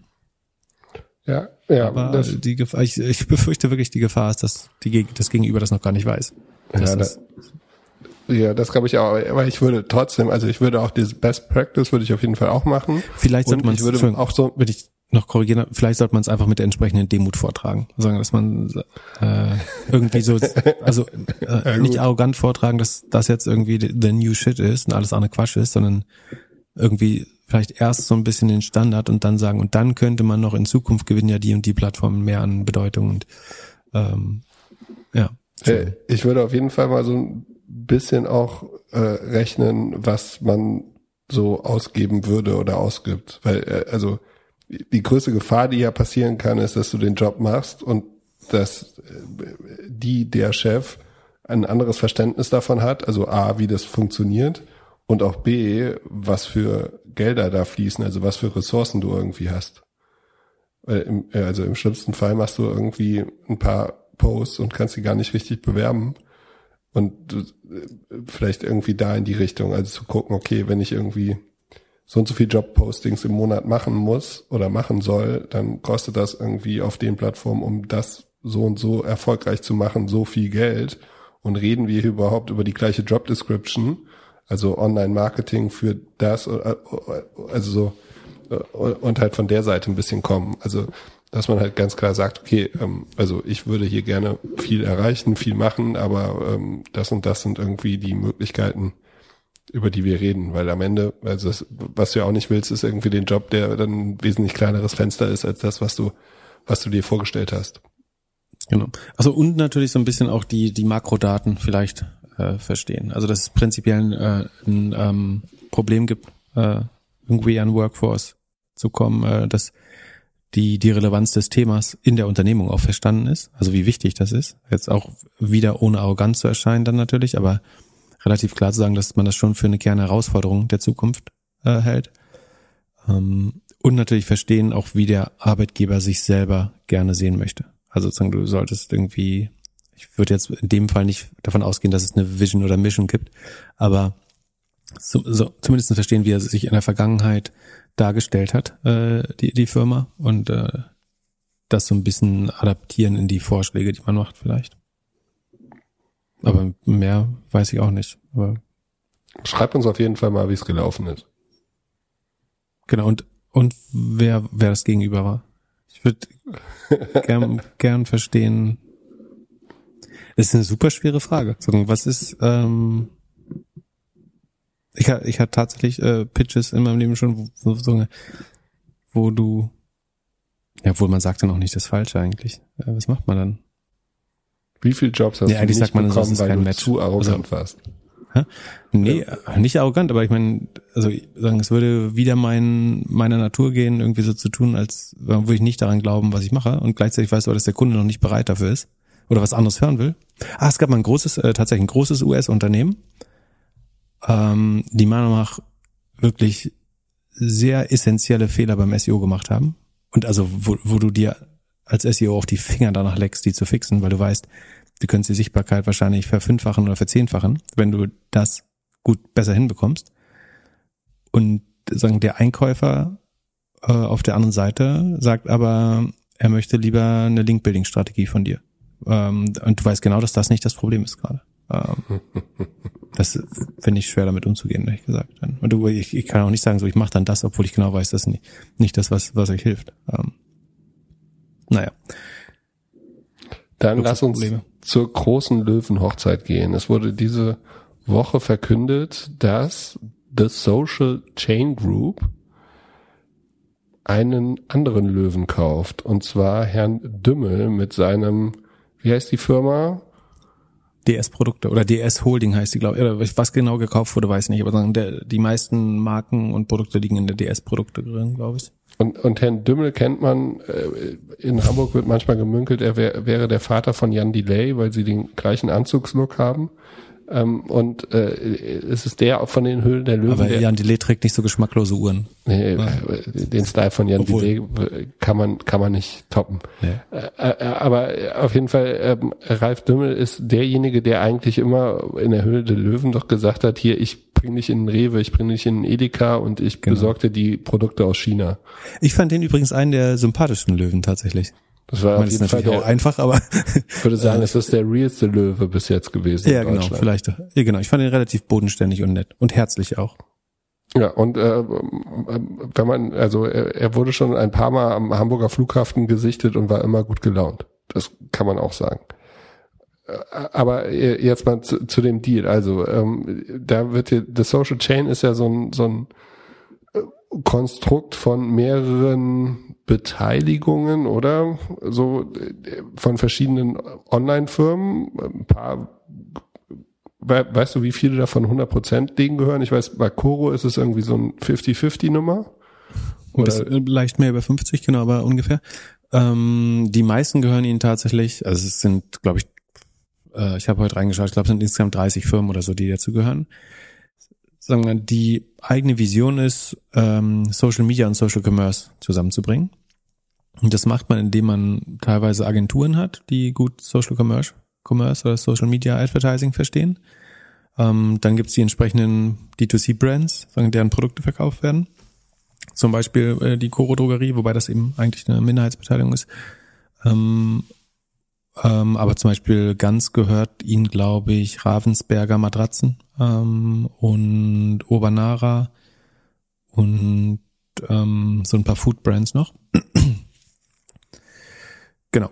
Ähm, und die dritte Sparte ist so Events. Also sie haben so Glow und World Fitness Day und das sind so eine Mischung aus Community und Events, wo man ähm, Communities monetarisiert durch Offline-Events nach meinem Verständnis. Ähm, genau. Und die Aktie ist eigentlich ganz gut gelaufen in den letzten Monaten. Die ist äh, genau erstaunlich gut gelaufen, würde ich sagen. Ähm, genau, und mit äh, der Hälfte, der Hälfte des Kaufpreises von 22 Millionen haben sie auch in Aktien bezahlt. Also ich glaube, so 100 oder 120 Millionen sind Cash geflossen. Ähm, übrigens nicht an, also nur zu 24,5 Prozent an Ralf Dümmel. Dem, äh, der hat die Firma zusammen mit, äh, nee, hat die gar nicht zusammen, die Firma gehörte Dieter Schwarz, aber nicht dem Dieter Schwarz von der Lidl-Gruppe, sondern äh, einem äh, gleichnamigen Unternehmer.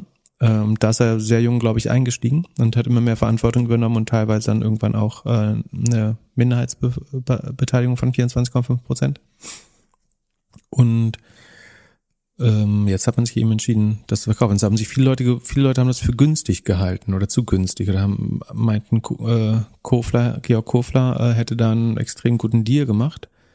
Ähm, der Umsatz ist nicht so richtig bekannt. Also Sie sagen selber, Sie rechnen mit 270 Millionen Umsatz dieses Jahr. Es waren im August 2019 war Ralf Dimmel bei Kassenzone beim Alex Graf zu Gast. Da kann man sich auch den Podcast, also wen das interessiert, kann sich den Podcast anhören. Da hat er gesagt, dass sie 2017 250 Millionen gemacht haben ähm, und dass sie heute, das war im August 2019, wie gesagt, 260 Millionen machen. Das Handelsregister zeigt für, 200, äh, für 2019, glaube ich, aber 190 Millionen äh, Umsatz, wenn ich das richtig gelesen habe. Ähm, also sagen wir so, ist, also entweder schwankt der äh, Umschlag, also oder ich habe auch die oder es gibt irgendwo Umsatz in der Gruppe, den ich jetzt nicht gesehen habe. Äh, ich habe in die DS Produkt oder Holding, weiß nicht mehr, reingeschaut. Da kann man auch selber nachlesen im Unternehmensregister. Ähm, also entweder schwankt er so ein bisschen, äh, auf jeden Fall scheint er nicht brutal zu wachsen. Ähm, und was man aussehen kann, ist relativ margenschwach. Also es, das, was ich gesehen habe, waren in dem Jahr waren es so vier Prozent EBIT-Marge. Und dafür ist der Kaufpreis von 220 Millionen dann ähm, gar nicht mehr so schlecht. Auch. Und die Social Chain Group meint, dass man jetzt zusammen 620 Millionen Umsatz äh, dieses Jahr machen könnte in 2021. Und dass allein durch diesen Merger 40, 50 Millionen an Synergien gehoben werden. Da wiederum wäre ich ein bisschen skeptisch, weil die DS-Produkte eigentlich nur 17,5 Millionen Personalkosten hat. Und in dem Fall würdest du Synergien, also die haben ja unterschiedliche Einkäufe oder unterschiedliche Supplier. Das ist jetzt nicht so, dass sie sagen können, äh, wir lassen unsere Lippenstifte jetzt da bauen, wo ähm, Ralf Dümmel seinen Steam Max Hemdenbügler äh, bauen lässt oder so und haben dann Einkaufs bessere Einkaufskonditionen. Das heißt, du kannst eigentlich, glaube ich, fast nur bei Personal und vielleicht Marketing, aber Online-Marketing macht DS-Produkte eben nicht erfolgreich, sparen. Und wenn die Personalkosten nur 17,5 Millionen sind, ich meine, vielleicht sind die 40, 50 Millionen über mehrere Jahre gemeint gewesen, dann könnte es stimmen. Also in einem Jahr würde ich auf jeden Fall bezweifeln, dass sie das auch nur annähernd realisieren können an Synergien, ähm, weil der ja, ähm, halte ich für unwahrscheinlich. Und also 130 Millionen sind allein die, die Cost of Goods Sold und äh, gewesen in 2019. Ähm, Umsatz 190, also da bleibt nicht so viel übrig, wo man noch Synergien drauf machen kann. Und wie gesagt, die Einkaufspreise, da gehe ich davon aus, dass äh, Ralf Dimmel schon äh, sehr, sehr gute realisiert hat äh, bei den Mengen. Und ja, ähm, also da wird immer wieder Umsatz hinzugekauft bei der Social Chain Group. Ähm, profitabel sind sie noch nicht. Ihr Adjusted EBITDA war angeblich plus acht Millionen ähm, für 2020. Ähm, aber wie gesagt auch nur adjusted und es soll auf äh, 15 Millionen steigen.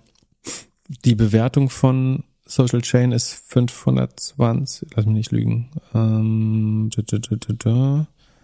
ich glaube 520 äh, äh, Millionen Euro.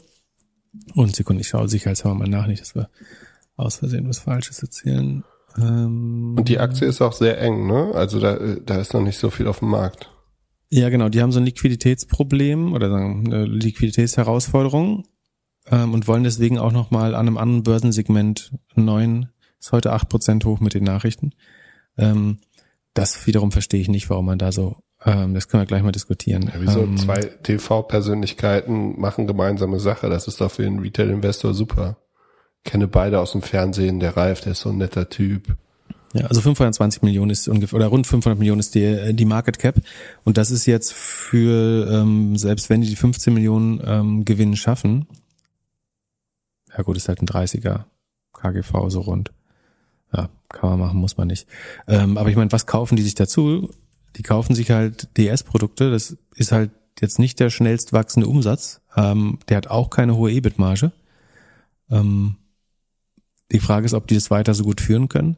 Und dass du ausgerechnet die Produkte jetzt über die, sagen die Social, Social Chain Infrastruktur besser verkaufen kannst, da bin ich mir jetzt auch noch nicht so sicher. Ne? Das sind die Dinger, die irgendwie mit diesem TV-Werbungssticker, bekannt aus der TV-Werbung, im Obi an der Kasse stehen oder eben vielleicht auch in anderen Supermärkten oder Discountern. Ich bin mir nicht sicher, ob sich das Social, also warum stellt man das in, in äh, irgendwie in den Baumarkt? Wahrscheinlich, weil man die Audience auch nicht woanders trifft. Ich bin mir nicht sicher, ob sich das so über Social nochmal deutlich besser verkaufen äh, lässt. Es ist wahrscheinlich zu margenarm, ähm, wenn man überlegt, dass da eine relativ kleine EBIT-Marge übrig bleibt. Und für, für D2C Social Commerce brauchst du eine eventuell eine höhere Gross Margin. Ähm, für mich macht der Deal nicht so 100 Prozent. Und auch viele, die sie davor gekauft haben. Wenn ich, also ich habe mir mit SimilarWeb mal von außen äh, ein paar angeschaut und so diese Matratzen oder die äh, Lumaland Sitzsäcke, die ähm, ein paar von den Essen-Startups, das läuft jetzt alles nicht so, weil das Einzige, was wirklich solide aussieht, ist äh, irgendwie Coro, die sehr, sehr gut wachsen ähm, und dann, wo wahrscheinlich auch die Conversion steigt. Ähm, dann haben sie Bytepark, das ist so eine ähm, Agentur für, für Marketing und DRTV, die ähm, Above the Line, also TV, Radio, Werbung und sowas buchen für die Marken. Das wirft, scheint Gewinne abzuwerfen. Ähm, insgesamt weiß ich noch nicht, wo da am Ende die, die Marge herkommen soll. Und den Umsatz können sie halt durch diese, also, und wenn du, ich finde es auch ein bisschen intransparent. Also was ich zum Beispiel sehen würde, wollen würde, wenn es jetzt ein Analyst Day geben wollte oder so, ist das organische Wachstum der eigenen Marken. Aber das siehst du nicht. Und äh, wenn ich es nicht sehe, dann würde ich sagen, eine Firma, wo das gut aussieht, die würde es immer freiwillig präsentieren.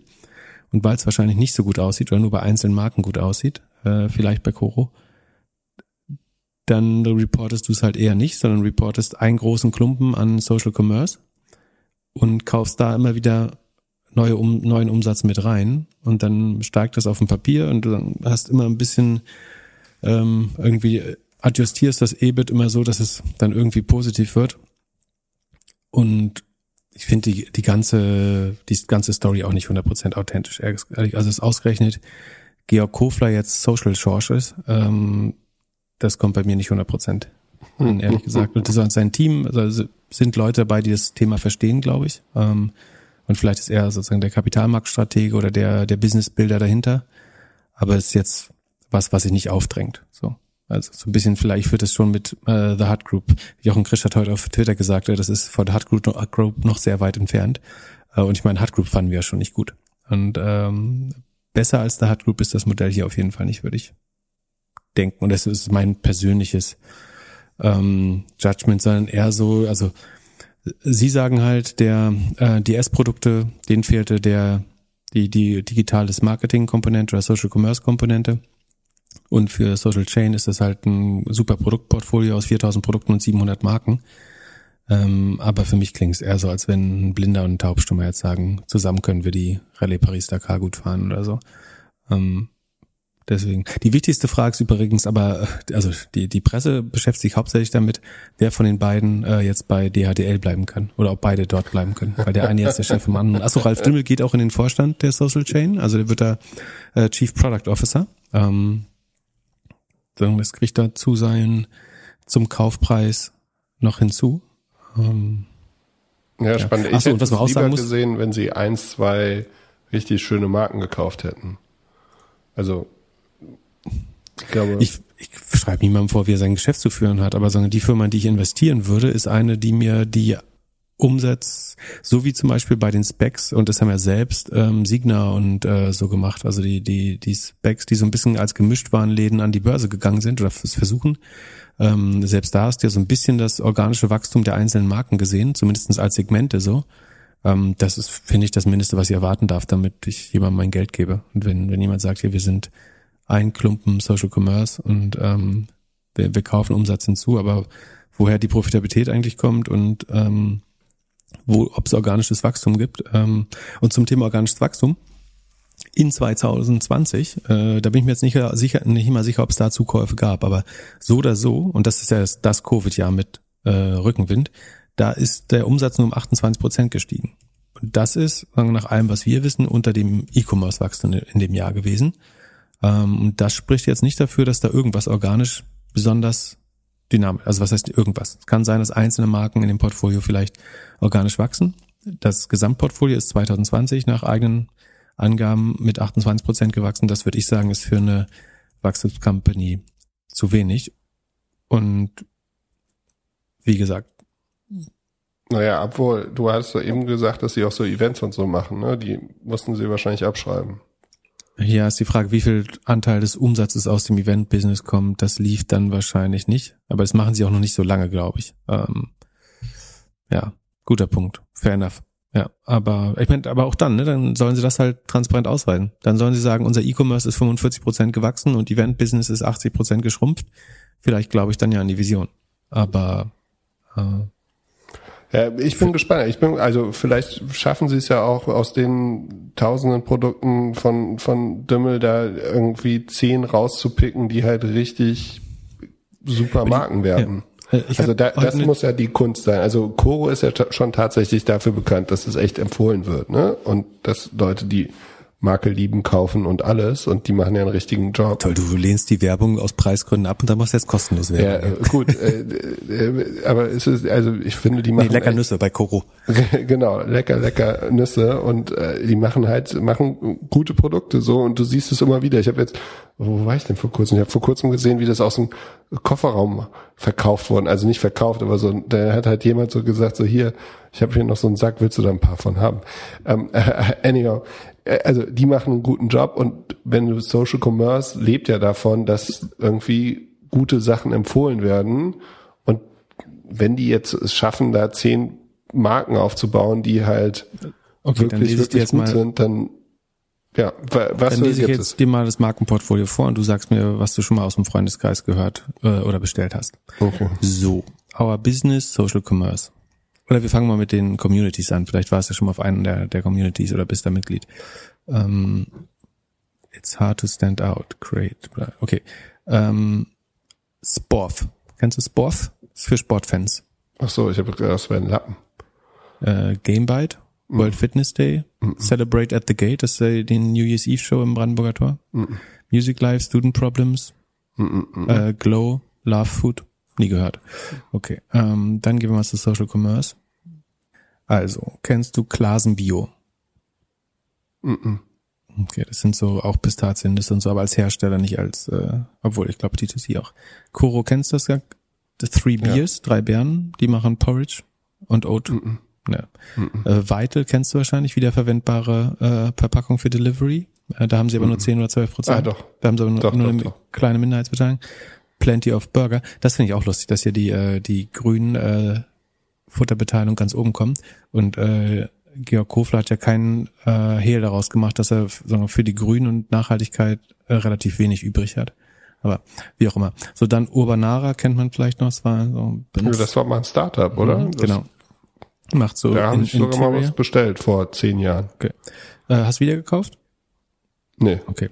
Ravensberger Matratzen? Mhm. Okay. Es sieht vom Traffic auch eher ab, also ich habe es in SimilarWeb angeschaut, sieht am bestenfalls stagnierend aus, während andere Anbieter gewachsen sind. Äh, Lumaland sind der Marktführer bei Sitzsäcken angeblich. Ähm, Möbelfreunde Barefoot Living von Till Schweiger sollte wahrscheinlich auch kleinere Brandprobleme haben gerade. Ähm, dann von Mehlen kenne ich nicht. dann kommt wieder Glow, Mabian. Ja, also ich kenne keine der Marken. Und ich meine, die Frage ist doch, du, du kannst jetzt Wege, äh, Gründe dafür finden, warum das alles nicht so schlimm ist, aber du hast ja immer die Alternative, du kaufst irgendeine ähm, Pure Play D2C-Marke. Ähm, und dass jetzt die, die Agenturen, die sie da, da zusammenkleben, dass das jetzt ein großer Vorteil ist, glaube ich nicht. Weil am Ende, also du kannst jetzt sagen, wenn, wenn das so ein Vorteil wäre, dann würde man eh das alles zusammenschmelzen und sagen, das ist Inhouse. Aber weil die Agenturen das EBIT abwerfen, weil sie für andere außerhalb der Gruppe arbeiten wahrscheinlich, ähm, kann man die jetzt nicht komplett inhausen. Aber wer, sagen wir, was wären alternative Setups, die besser funktionieren? Du machst eine echte D2C-Gruppe, so wie bei den Brands Group, die nach den letzten Zahlen, die öffentlich sind, mehr Umsatz übrigens machen, äh, übrigens machen ähm, äh, als äh, DS-Produkte äh, zumindestens. Und ähm, also das wollte ich auch sagen. Das, so, es gibt einige Amazon-Händler, die größer sind als äh, DS-Produkte, die man dann hätte kaufen können, wenn man wollte. Ähm, also du könntest das komplett integrieren, dann sagst du sagen, Social Commerce ist unsere Edge, das können wir besonders gut.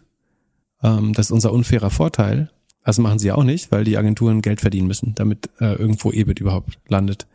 In der Gruppe wahrscheinlich. Ähm, ich, und wie gesagt, die Alternative ist, du kannst einen Olaplex kaufen, das ist teurer, aber dafür hast du transparente Zahlen, du weißt, was die Marke ist, du weißt, in welchen Kanälen sie verkauft wird. Ähm, du hast ein relativ äh, faires IPO-Prospekt bekommen ähm, bin gespannt, ob wenn sie jetzt das Segment wechseln, ob da nochmal so eine. Achso, und die, ich habe dir heute die äh, Präsentation geschickt, äh, oder die, also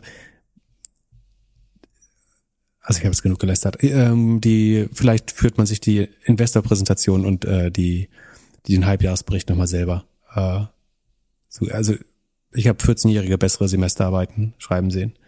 Ähm, vom, vom, vom äh, Layout her. Ähm, ich bin nicht überzeugt von, von der Steuer. Also ich, ich finde die Akquisition äh, erscheint, also erscheint mir nicht attraktiv als Investor. Vielleicht macht sie für Social Chain Group Sinn, um Umsatz hinzuzufügen, weil das die Strategie zu sein scheint. Ähm, deswegen würde ich nicht sagen, es macht keinen Sinn, sondern es ist halt die Strategie, glaube ich, oder unterstelle ich. Ähm, für mich als Investor erscheint sie aber nicht schlüssig oder es macht die Firma für mich nicht attraktiver. Und ich glaube nicht, dass die Potenzial aus den DS-Produkten hebeln kann. Ich glaube auch nicht, dass DS-Produkte kann denen natürlich so ein bisschen mit Quality Assurance in China und so helfen. Das traue ich denen zu. Ich glaube, dass die ihre Supply Chain wahrscheinlich sehr gut im Griff haben. Also äh, ich glaube, Ralf Dimmel versteht tatsächlich, was er tut. Ähm, ist trotzdem aber halt ein margenschwaches Business. Genau, und wenn die Container teurer werden, dann ist die Marge auch schnell weg. Das ist ein anderes Problem, was du noch hast. Du hast nämlich äh, sehr, sehr guter Punkt. Du hast gerade im, also du hast die Supply Chain Probleme gerade und du hast ähm, im E-Commerce gerade die, also im Social Commerce vor allem die steigenden CPMs gerade in allen Netzwerken. Das heißt, deine Ankaufskosten, also dass die, die das Ziel EBIT erreichen für 2021, ich meine, jetzt kaufen sie ein bisschen EBIT dazu, falls DS-Produkte 2021 positiv war, aber ähm, da bin ich mir noch nicht so sicher. Apropos E-Commerce, äh, Shopee ist heute oder ich glaube heute oder diese Woche in Frankreich, Spanien und Polen online gegangen. Frankreich ist, glaube ich, heute gelauncht. Findest du das gut? Es sieht ehrlich gesagt ein bisschen wie Wish aus. Also ähm, ich finde es erstaunlich schlecht vom äh, Interface. Aber es ist ja auch sozusagen das MVP. Wobei ich glaube, dass du da, wenn du in einem westlichen Land launchst, musst du schon schauen, was deine Brand zeigt beim Start. Ich hätte wäre jetzt nicht ver, verleitet, da einzukaufen, ehrlich gesagt. Kann in Polen ja, oder Spanien. Lieber sie, aber vielleicht funktionieren. Ja, mir wäre lieber, sie bleiben dort, wo sie sind und fokussieren sich, aber gut. Ja, wenn sie es, hm, wer weiß. Ähm, wer ist ja. Tom Bloomfield? Tom Bloomfield, äh, Sekunde, das ist der Tweet, über den wir reden wollen. Äh, jetzt weiß genau. ich nicht mehr. Das ist, ähm, ich glaube, irgendein Fintech-CEO, der auch Business Angel ist oder so, ne? Sekunde. Ähm, auf jeden Fall, der hat sich über, auf Twitter aufgeregt, dass es nicht so einfach ist, in deutsche Startups zu investieren, weil man zum Notar gehen muss. Genau, der ist äh, Founder von Monzo und Go Cardless. Ähm, Monzo ist so ein äh, N26-Ding, ne? Äh, ich glaube für Firmen sogar. Oder für Freelancer. Ja, aber äh, Fintech-Karten, äh, Spendmanagement, irg irgendwas in der Ecke. Ähm, oh, apropos hier, äh, ich habe gesehen, du hast ein, ein Like abgegeben. Tomorrow Bank hat in 24 Stunden 8 Millionen geraced. Äh, Gratulation dazu. Genau, Glückwunsch. Ähm, haben sie relativ schnell gehabt, glaube ich, technische Probleme vor allen Dingen. Das war das Einzige, was dem Wege stand anscheinend. Ähm, aber sonst haben sie es super hinbekommen. Ähm, genau, der Tom Blomfield von Monzo hat in ein, wollte in ein deutsches Startup investieren oder hat es dann auch geschafft und sich gewundert, dass er deswegen vor Ort zu einem Notar musste äh, und das dann noch äh, per äh, Apostel, Apostille äh, bestätigen lassen musste, also übersetzen sozusagen. Man musste es dann von einer Rechtsordnung in die andere übersetzen lassen per Apostille oder ja, beglaubigen lassen, wenn man so will. Ähm, und ähm, dann haben alle sofort äh, ihm beigepflichtet, dass das äh, irgendwie riesig ist, ein riesiges Problem und ähm, man müsste das mit DocuSign lösen und äh, das ist alles viel zu schwer und das hemmt die, das deutsche Startup-Business. Was denkst du? Also, ich denke, ja, der Prozess könnte besser sein, aber wieso sollte es so mega einfach sein? Also, äh, bis jetzt, äh, äh, es gibt ja jeden Tag irgendwie News von irgendeinem neuen Unicorn aus Europa oder aus Deutschland, das jetzt irgendwie eine fette Finanzierung bekommt und die schaffen das ja auch. Okay, man könnte jetzt argumentieren, die VCs haben irgendwie Anwälte und Leute und alles und als Angel ist das irgendwie schwieriger. Aber es wäre lustig, wenn, so wenn nur durch den Brexit, ist es nicht. wäre lustig, wenn es nur durch den Brexit entstanden ist. Aber ich glaube, das war auch vorher schon so in UK. Äh, ansonsten wäre es wär es lustig, weil dann ist es weniger ein Problem von Deutschland, glaube ich. Ähm, aber ich glaube, es war auch vorher schon so. Hm. Ist auf jeden Fall komplizierter als in Amerika. Also eine Firma gründen und, und irgendwie und, und Angel-Investitionen und so ist schon komplexer, aber ich finde so, also du, du bist der Angel, du bist derjenige, der öfters beim Notar ist. Mich nervt, also natürlich nervt mich das äh, persönlich auch, dass ich da regelmäßig erscheinen muss und äh, irgendwie paar hundert Euro für fünf Minuten, äh, um, um eine, also eine Vollmacht, also in dem Fall ging es um Power of Attorney, glaube ich, also eine Vollmacht abzugeben, äh, was ja in der Regel reicht, um dann die Sitzung nicht selber machen zu müssen auch noch. Ähm, ich finde das schon nervig, aber es, es hat ja einen Sinn. Und also ich, ich kenne mindestens zwei Beispiele, wo durch den Notariatszwang Gründer erst verstanden haben, dass es eine sozusagen einseitig benachteiligende ähm, Regelung gab gegen sie, also wo der Notar, Notar sie darauf hingewiesen hat, ob sie verstehen, was sie da unterschreiben ähm, und wo ihnen das oh, nicht wow. klar war. Was nicht heißt, dass sie es nicht unterschrieben haben, aber ähm, das war nicht klar und ich glaube, genau das ist Teil der Aufgabe äh, vom Notar. Ähm, und es verhindert ja vor allen Dingen, dass irgendjemand mit, also wenn du es weglässt, kann ich jemand, also wir hatten von das Team Viewer Beispiel sagen, haben wir Notariatzwang, Notariatzwang nicht, dann kann jemand dir eine Pistole äh, an den Kopf halten und sagen, du signst das jetzt per DocuSign. Oder er signed es sich selbst per TeamViewer auf deinem Computer mit DocuSign. Ähm, und ich glaube, bei, bei Equity-Geschichten, also wenn du Firmenanteile oder Immobilien oder sowas ähm, verkaufst, das ist vielleicht ein teurer Kompromiss, aber ich würde jetzt nicht so einfach sagen, wie man muss das komplett deregulieren und ich will nicht mehr zum Notar gehen. Also auch wenn es, wie gesagt, es nervt, aber ich sehe durchaus. Und ähm, es gab auch mal einen Notar, war das ein Notar oder Anwalt? Ähm, ich würde immer noch ungültige oder anfechtbare Verträge unterzeichnen, äh, weil es sozusagen eine rechtliche Lücke in meinem eigenen Gesellschaftervertrag in der Holding gab, ähm, die durch einen speziellen Umstand entstanden ist.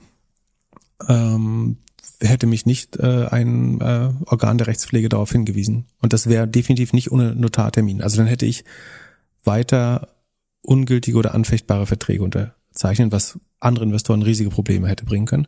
Ähm, von daher, man kann, ich sehe das sowohl preislich als gerecht. Ich meine, was man, man kann argumentieren, das ist was, was den Großen wieder hilft, wie, weil du sagst, so die VCs, äh, die haben Apparat, der ähm, das für sie erledigt. Und ein kleiner Angel Investor, für den ist das eigentlich nur Pain. Aber ich, ich glaube, das hat einen Sinn. Vielleicht kann man es irgendwie, das irgendwie per DocuSign, DocuSign versucht ja so ein E-Notariat zu bauen, also dass du in der Zoom-Session das machen kannst. Das kannst du über Umwege ja auch heute schon, über einen vollmachtslosen Vertre Vertreter und Genehmigung. Aber ich glaube, das ist so einfach zu sagen. Also es gibt einen geilen Fall. Der beste Beispiel, das beste Beispiel ist, es gibt eine Bande, die in Berlin, äh, es war diese Woche, glaube ich, in der Zeitung, die jemandem Haus geklaut haben, quasi. Ähm, ein, ich glaube, Hamburger Ehepaar, um die 80, ähm, haben ein Haus in Berlin besessen und jemand hat im Grundbuch das einfach umtragen lassen, sozusagen. Ich weiß nicht, ob es da einen kriminellen Notar gab, der da mitgearbeitet hat oder so. Ähm, aber genau für so eine Geschäfte, dass sowas nicht passiert, dafür brauchst du Notar. Dass du Grundstücke zum Beispiel nicht übertragen kannst ohne Notar. Weil ansonsten, also entweder fälscht jemand deine Unterschrift, was in dem Fall, glaube ich, der Fall war, oder jemand erpresst dich, sozusagen, das wäre sofort, würdest du das abschaffen, hast du sofort den nächsten Enkeltrick, dass Leute sagen, ähm, irgendwie, wir sind von den Stadtwerken und wir müssen, äh, brauchen hier eine Unterschrift wegen ihrem Haus und dann hast du auf einmal ein Haus abgegeben für 100.000 Euro oder so. Ähm, ich halt, auch wenn es ein Pain ist, der mich nervt, finde ich noch nicht, dass man das einfach so absch abschaffen sollte. Weil ich, bin, ich weiß noch nicht, was für eine bessere Lösung gibt. Also wie kann man es entschärfen, ohne es den, den Hauptzweck, nämlich dass der Notar irgendwie sicherstellen kann, dass alle im vollen Besitz ihrer geistigen Kräfte sind und nicht unter Druck stehen. Wie, wie willst du das anders gewährleisten? Ja, sehe ich ähnlich, aber werden nicht bei den Angel Investments am Anfang eh der Notar irgendwie umgangen, indem man es einfach mit Convertible Loans macht? Genau, du kannst im Englischen die Saves oder in Deutschland äh, die Convertible Loans ähm, machen. Damit kannst du das rausschieben eine Zeit lang. Und aber wobei, ähm, ich glaube, die gängige Rechtsauffassung ist auch, dass du eigentlich selbst die, also das, oh, ähm, ich will mir, ich weiß nicht, ob ich überhaupt was, also ich glaube, die sind nicht zwangsläufig rechtgültig, wenn du nicht auch die beim Notar. Äh, also unter gewissen Voraussetzungen musst du die, glaube ich, irgendwann auch selbst beim Notar machen, wenn du Equity verschiebst dadurch. Oder wenn die, wenn die Rechtsfolge ist, dass sich Anteile verschieben, dann musst du die eigentlich auch äh, beim Notar machen, glaube ich. Du, aber ja, gerade am Anfang kann man es schon machen, wahrscheinlich. Ja, ich, ähm, ich kann verstehen, dass der Prozess nicht super digitalisiert ist. Vielleicht wird er jetzt in den nächsten vier oder acht Jahren digitalisierter.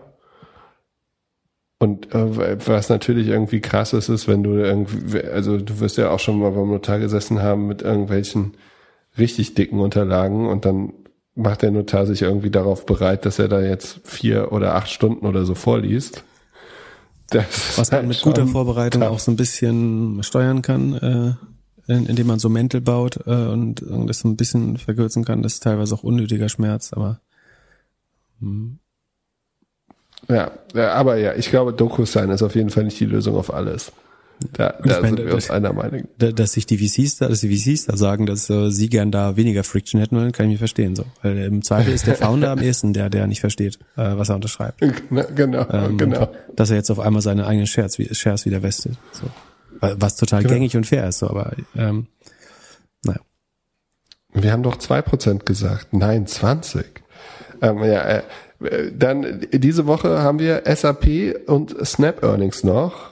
Irgendwas schnell aus der Hüfte, irgendwelche Gefühle. SAP äh, bringt Cloud, mehr Cloud-Umsatz und wird deswegen gelobt. Snap hat jetzt mit Google die super Story und äh, funktioniert sowieso super. Ist vielleicht auch eine der wenigen, die irgendwie aus irgendeinem Grund auch immer äh, eigentlich überhaupt kein Problem haben mit der Privacy von Apple, weil sie wahrscheinlich irgendwelche Hochglanz-Kooperationen haben und gar nicht so auf den, auf den Klick optimiert sind.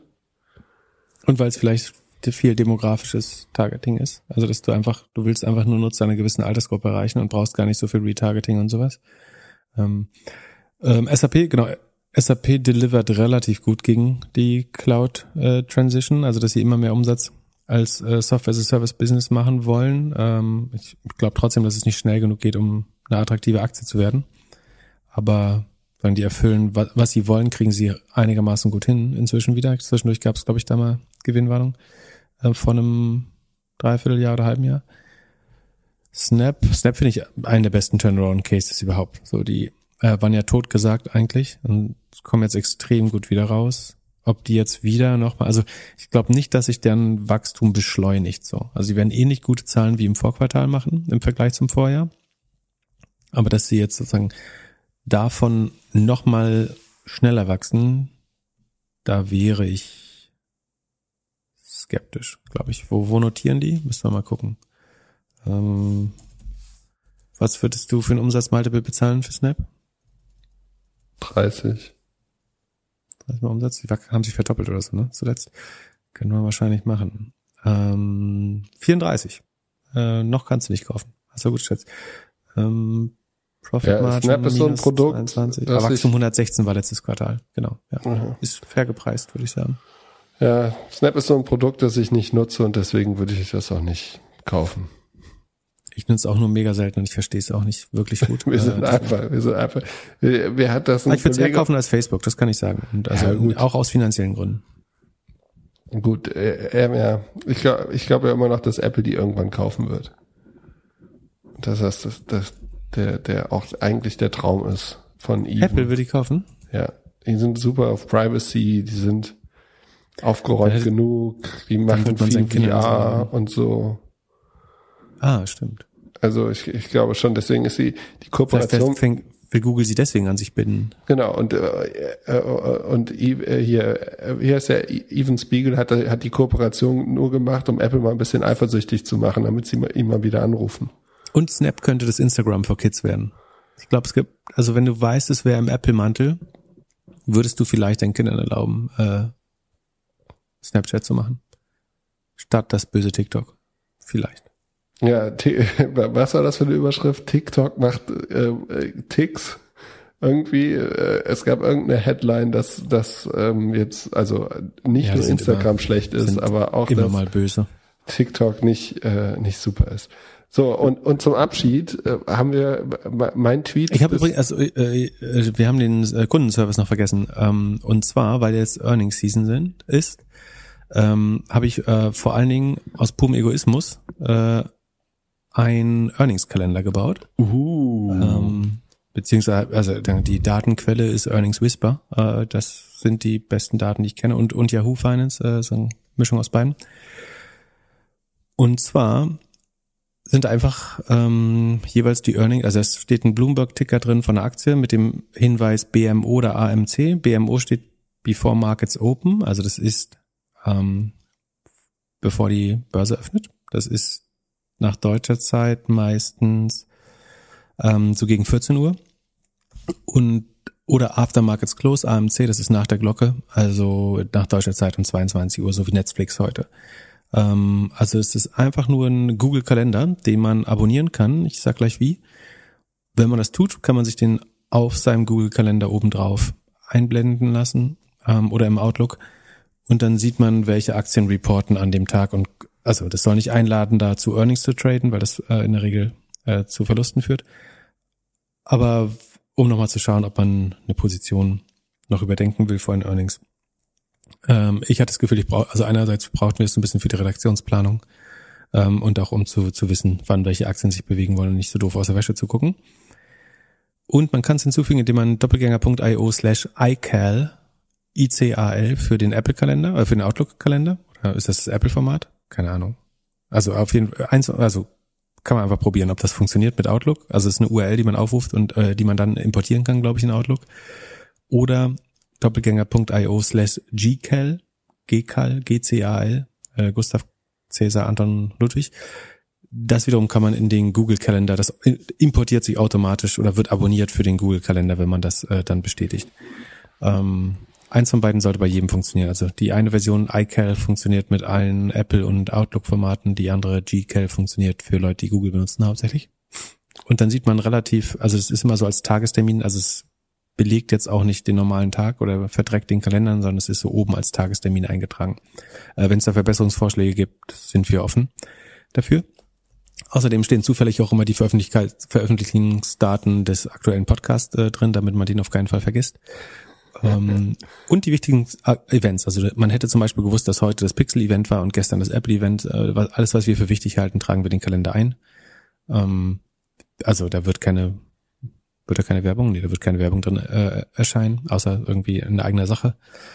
Ähm, ich, also für mich persönlich ist das mega nützlich. Äh, sehr gern Feedback checken, ob das auch für euch nützlich ist ähm, oder totaler Unfug oder wie man es besser machen kann, äh, was da noch fehlt. Ob ihr das selber für deutsche Nebenwerte mitflügen fliegen wollt, weil äh, im Moment sind da hauptsächlich äh, die Aktien, die wir besprechen drin ähm, und für relevant halten, aber man kann das sicherlich ähm, erweitern.